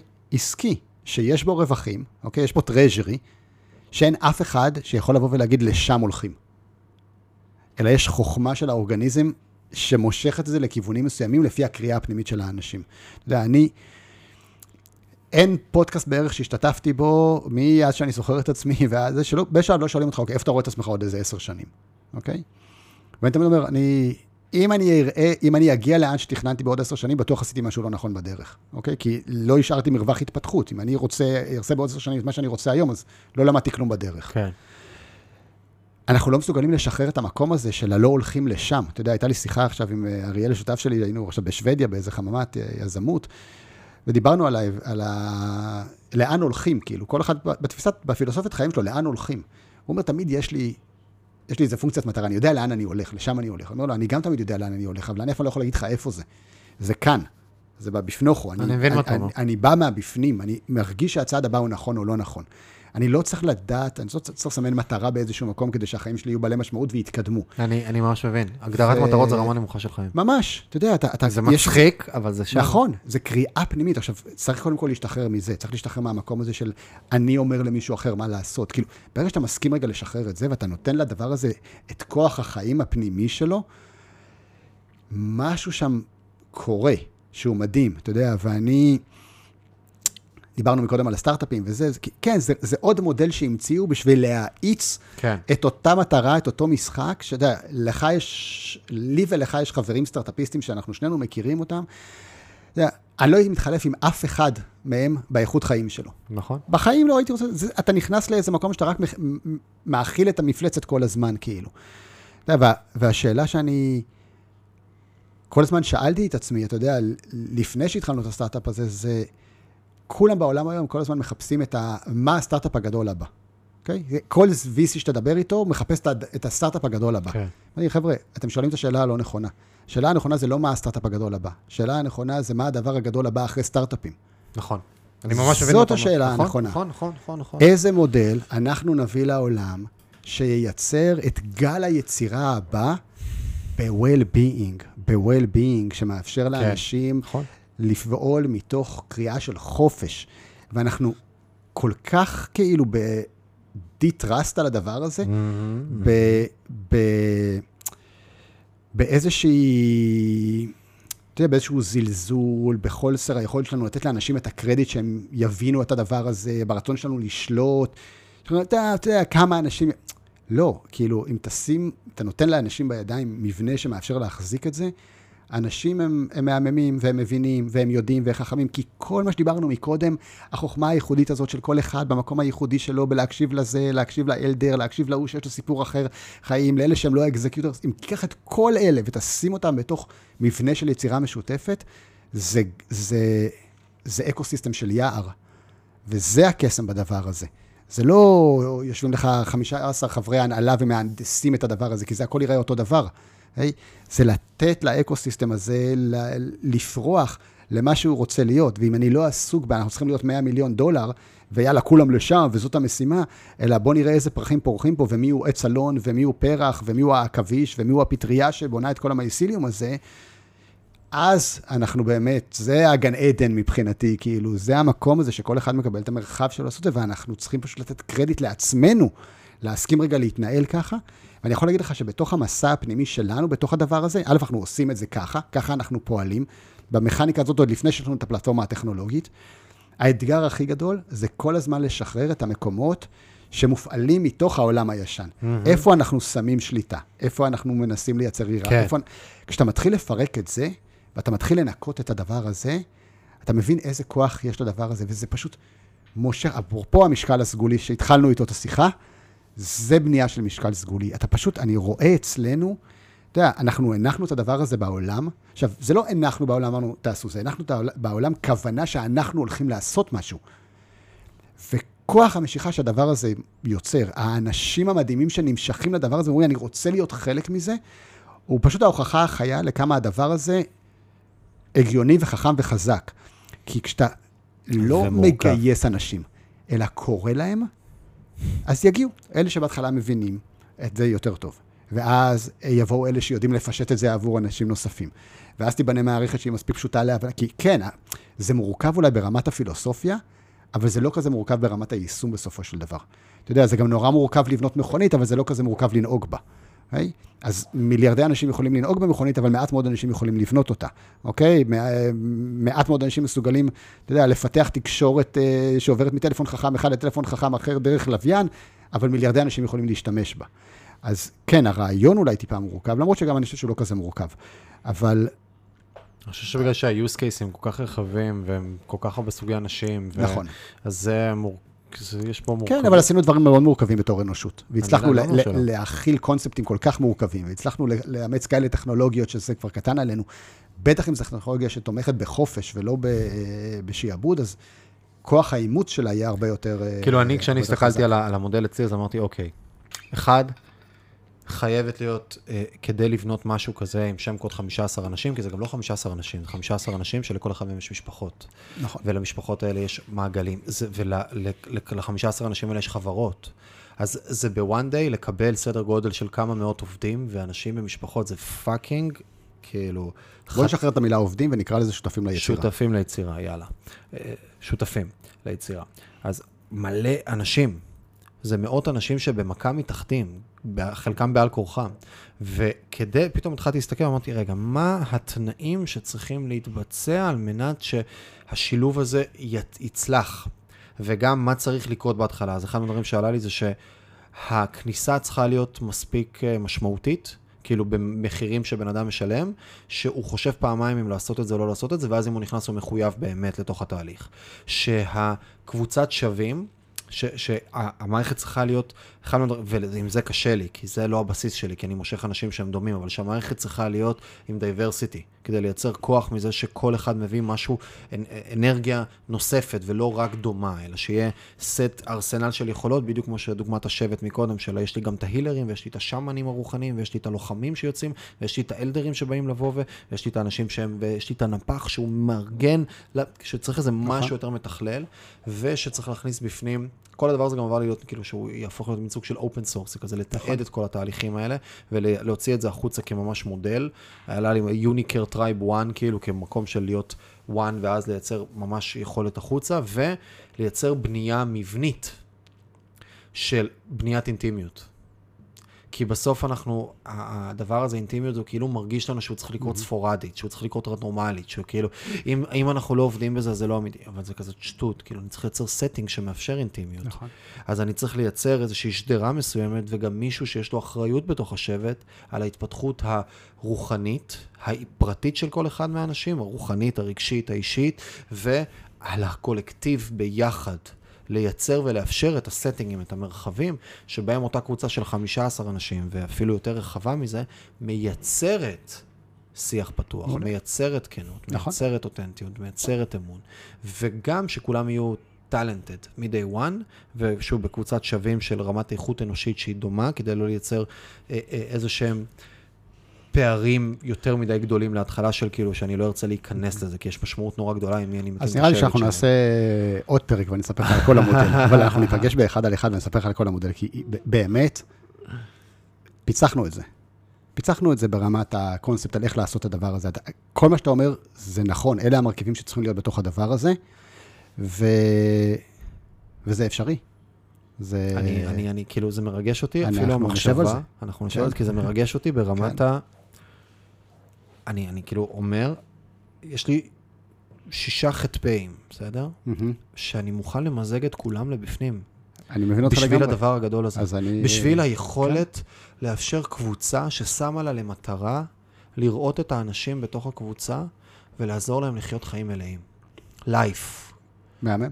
אז אנחנו נעשה את זה. אינטימיות ומיניות ואהבה וחברות והתפתחות וכאב וצמיחה וגם עסקים וגם, כאילו אומר, וואו, איזה כוח זה fucking 15-13 אנשים שהם באיזה alignment of interest משותף, כי בדיוק. כולם שותפים בהכל, נכון. וגם זה לא לקחת וכולם מקימים חברה אחת, זה, יש הרבה, וכל אחד יכול לקחת את זה לכיוונים שהוא רוצה, ויש את החופש בדיוק. ליצור, ומישהו יודע, ו- ומישהו יש לו, מתעסק בנדל"ן ובכסף, ומישהו, יודע לעבוד עם הדבר הזה, ומישהו אחר יודע להביא טכנולוגיה, ומישהו אחר בכלל, הוא מטפל מדהים, והוא ידע להחזיק את כל הקבוצה, או מישהי. כל, ו- כלכלת היצירה המשותפת. זה בעיניי הדבר הגדול הבא שהולך לקרות בעולם, והוא הולך להגיע עם מערכת הפעלה חדשה, שאנחנו לא מכירים אותה, אנחנו נצטרך להתרגל אליה, אבל היא Game Changer.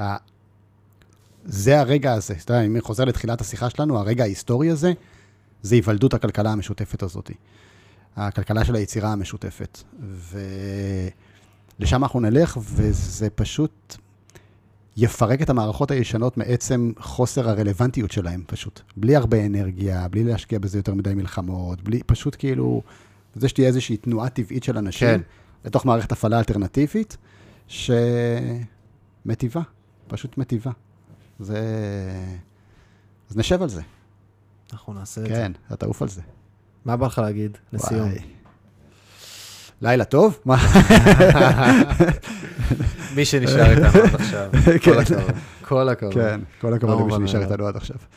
אה, מה יש לי להגיד לסיכום? אני חושב שבאמת מה שאני רוצה להגיד לסיכום זה שאולי באמת, אתה יודע, באיזשהו מקום השיחה הזאת הייתה מאוד מאוד כזה מין היי לבל. היי לבל, אולי באיזה כזה מין מעוף הציפור כזה, אבל מי שמכיר אותך, מי שמכיר אותי, יודע שאנחנו חיים את זה עכשיו, זה, זה היום-יום שלנו, אוקיי? זה פוגש את ה...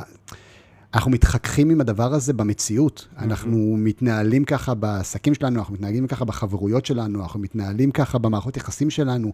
הדבר הזה הוא, הוא, אני לא אגיד, אתה יודע, נכתב בדם, יזע ודמעות, אבל היה שם דם, היה שם יזע והיו שם דמעות. כאילו, זה, הד- הדבר הזה הוא מעוגן במציאות.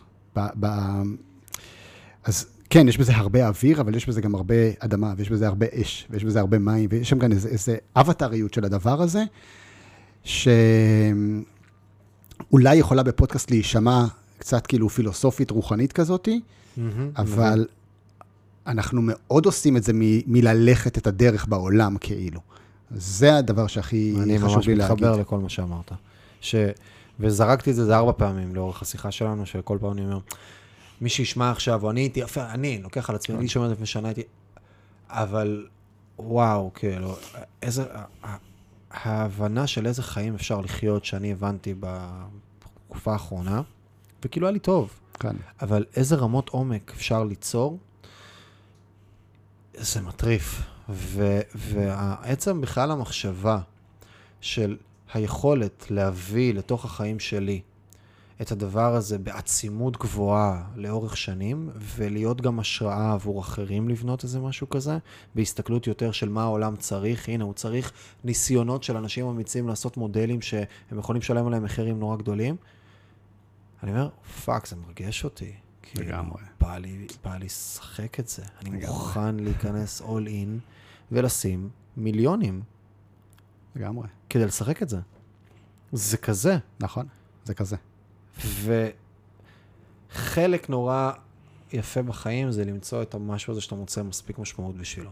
שכאילו באמת משמעותי, שעשייה היא משמעותית, היא לא רק לשם העשייה. נכון. זה נורא חשוב עם מי, אבל גם המה, ו- וזה מרגש אותי לגמרי, ואני כרגע בהתבוננות על זה, אני כרגע במשחק על זה, אני כרגע בפיל הזה, אני כרגע כל פעם מדליק אנשים, גם חלק מהשות, כאילו, מהשותפים, יצא לי שיחות עומק איתם וזה, אז, אז אני, אני בודק אם, עד כמה אני מצליח למכור את זה או לא, כי זו מכירה קשה, זה לא מכירה קלה, למרות שכאילו, אחי, קונים את זה, זה ברור, קטע מפגר. ברור. שזה הזוי, שאני אומר לבן אדם, תקשיב, אחי, יש לך חברה שווה כמה מיליונים, סבבה לך לעשות החלפת מניות עם עוד איזה 14 איש לחברות אחרות ולקחת אחריות על להקים משפחה עם אנשים שאתה לא, לא בהכרח מכיר, ואנשים בסוף, כאילו, זה, זה כל כך, עצם המחשבה של אפשר לבנות חיים כאלה, ולא רק פשוט לעשות כסף נכון. ולשאת ערך לבעלי המניות, שמי הם fucking בעלי המניות, לעזאזל, זה חוויית חיים אחרת. בדיוק. אז יאללה, אחי, ניפגש בפודקאסט הבא שנעשה. לגמרי, let's do it. לילה טוב. לילה טוב.